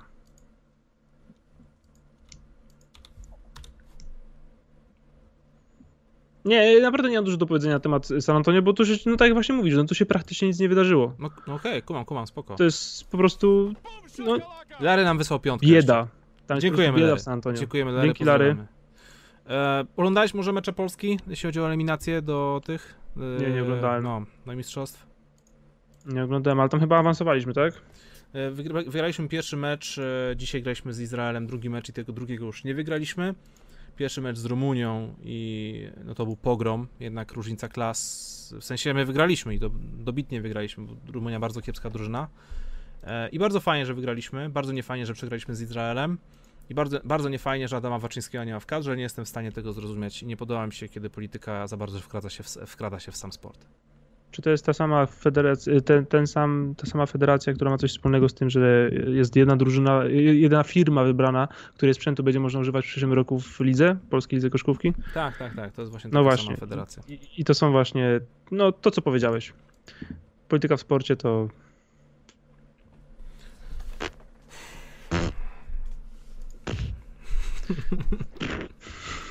Mnie po prostu, mnie, mnie, po prostu to rozwala. Sorry, to, to, jest, to jest dla mnie rzecz niepojęta i wydaje mi się, że o tym trzeba mówić głośno i dobitnie. Adama Waczyńskiego, jednego z najlepszych polskich koszykarzy, i to nie, nie, że kiedyś czy coś, w tym momencie, koszykarzy, którzy z miejsca dodaliby ogrom talentu i możliwości yy, i gry dla trenera do składu. Jego w składzie nie ma. Nie jestem w stanie tego zrozumieć. Nie wiem, jakie są powody. Nie wydaje mi się, żeby Adam Woczyński nie chciał grać dla kadry. Z tego, co widzę, cały czas propsuje, pisze tweety, powodzenia chłopaki, powodzenia panowie. Nie rozumiem, czemu panowie z drużyny się nie chcą wstawić za nim. Tak jak na przykład, nie wiem, Milwaukee Bucks yy, zrobili wielki e, strajk, nie wychodząc na mecz w playoffach. Była taka akcja. Szkoda, że nie ma tutaj takiego połączenia w, same, w samej drużynie. No i ogólnie um, wygląda to wszystko bardzo absurdalnie z mojej perspektywy. No, absurd go nie absurd. Dziękujemy za dzisiejsze profesjonalne studio NBA, które trwało dwie godzinki, a miało trwać godzinę, godzinę 30. Nie zakończyło się pozytywnym akcentem, ale miało w sobie kącik miłości New York Knicks, więc worth it e, miało się zakończyć jakimś pozytywnym akcentem, jakimś żartem najlepiej, takim przynajmniej na 6 na 10, ale nie mam, nic mi w tym momencie nie wpada do głowy. Więc, no, nie, więc, więc tak. nie, nie będziemy na siłę szukać. E, no niestety taki temat wyszedł na koniec, ale mówię, były pozytywne akcenty, również niespodziewane pozytywne akcenty. Tak. Dziękuję bardzo. Profesjonalne studio NBA out. Widzimy się za tydzień, poniedziałek, godzina 20.30. Będzie super, wszystko fajnie. Mam nadzieję, że wiatrak wróci. Wiatrak jest nie dość profesjonalny. Dobra, włączę pozytywny akcent w postaci fajnej muzyczki. Na razie. Pa, pa.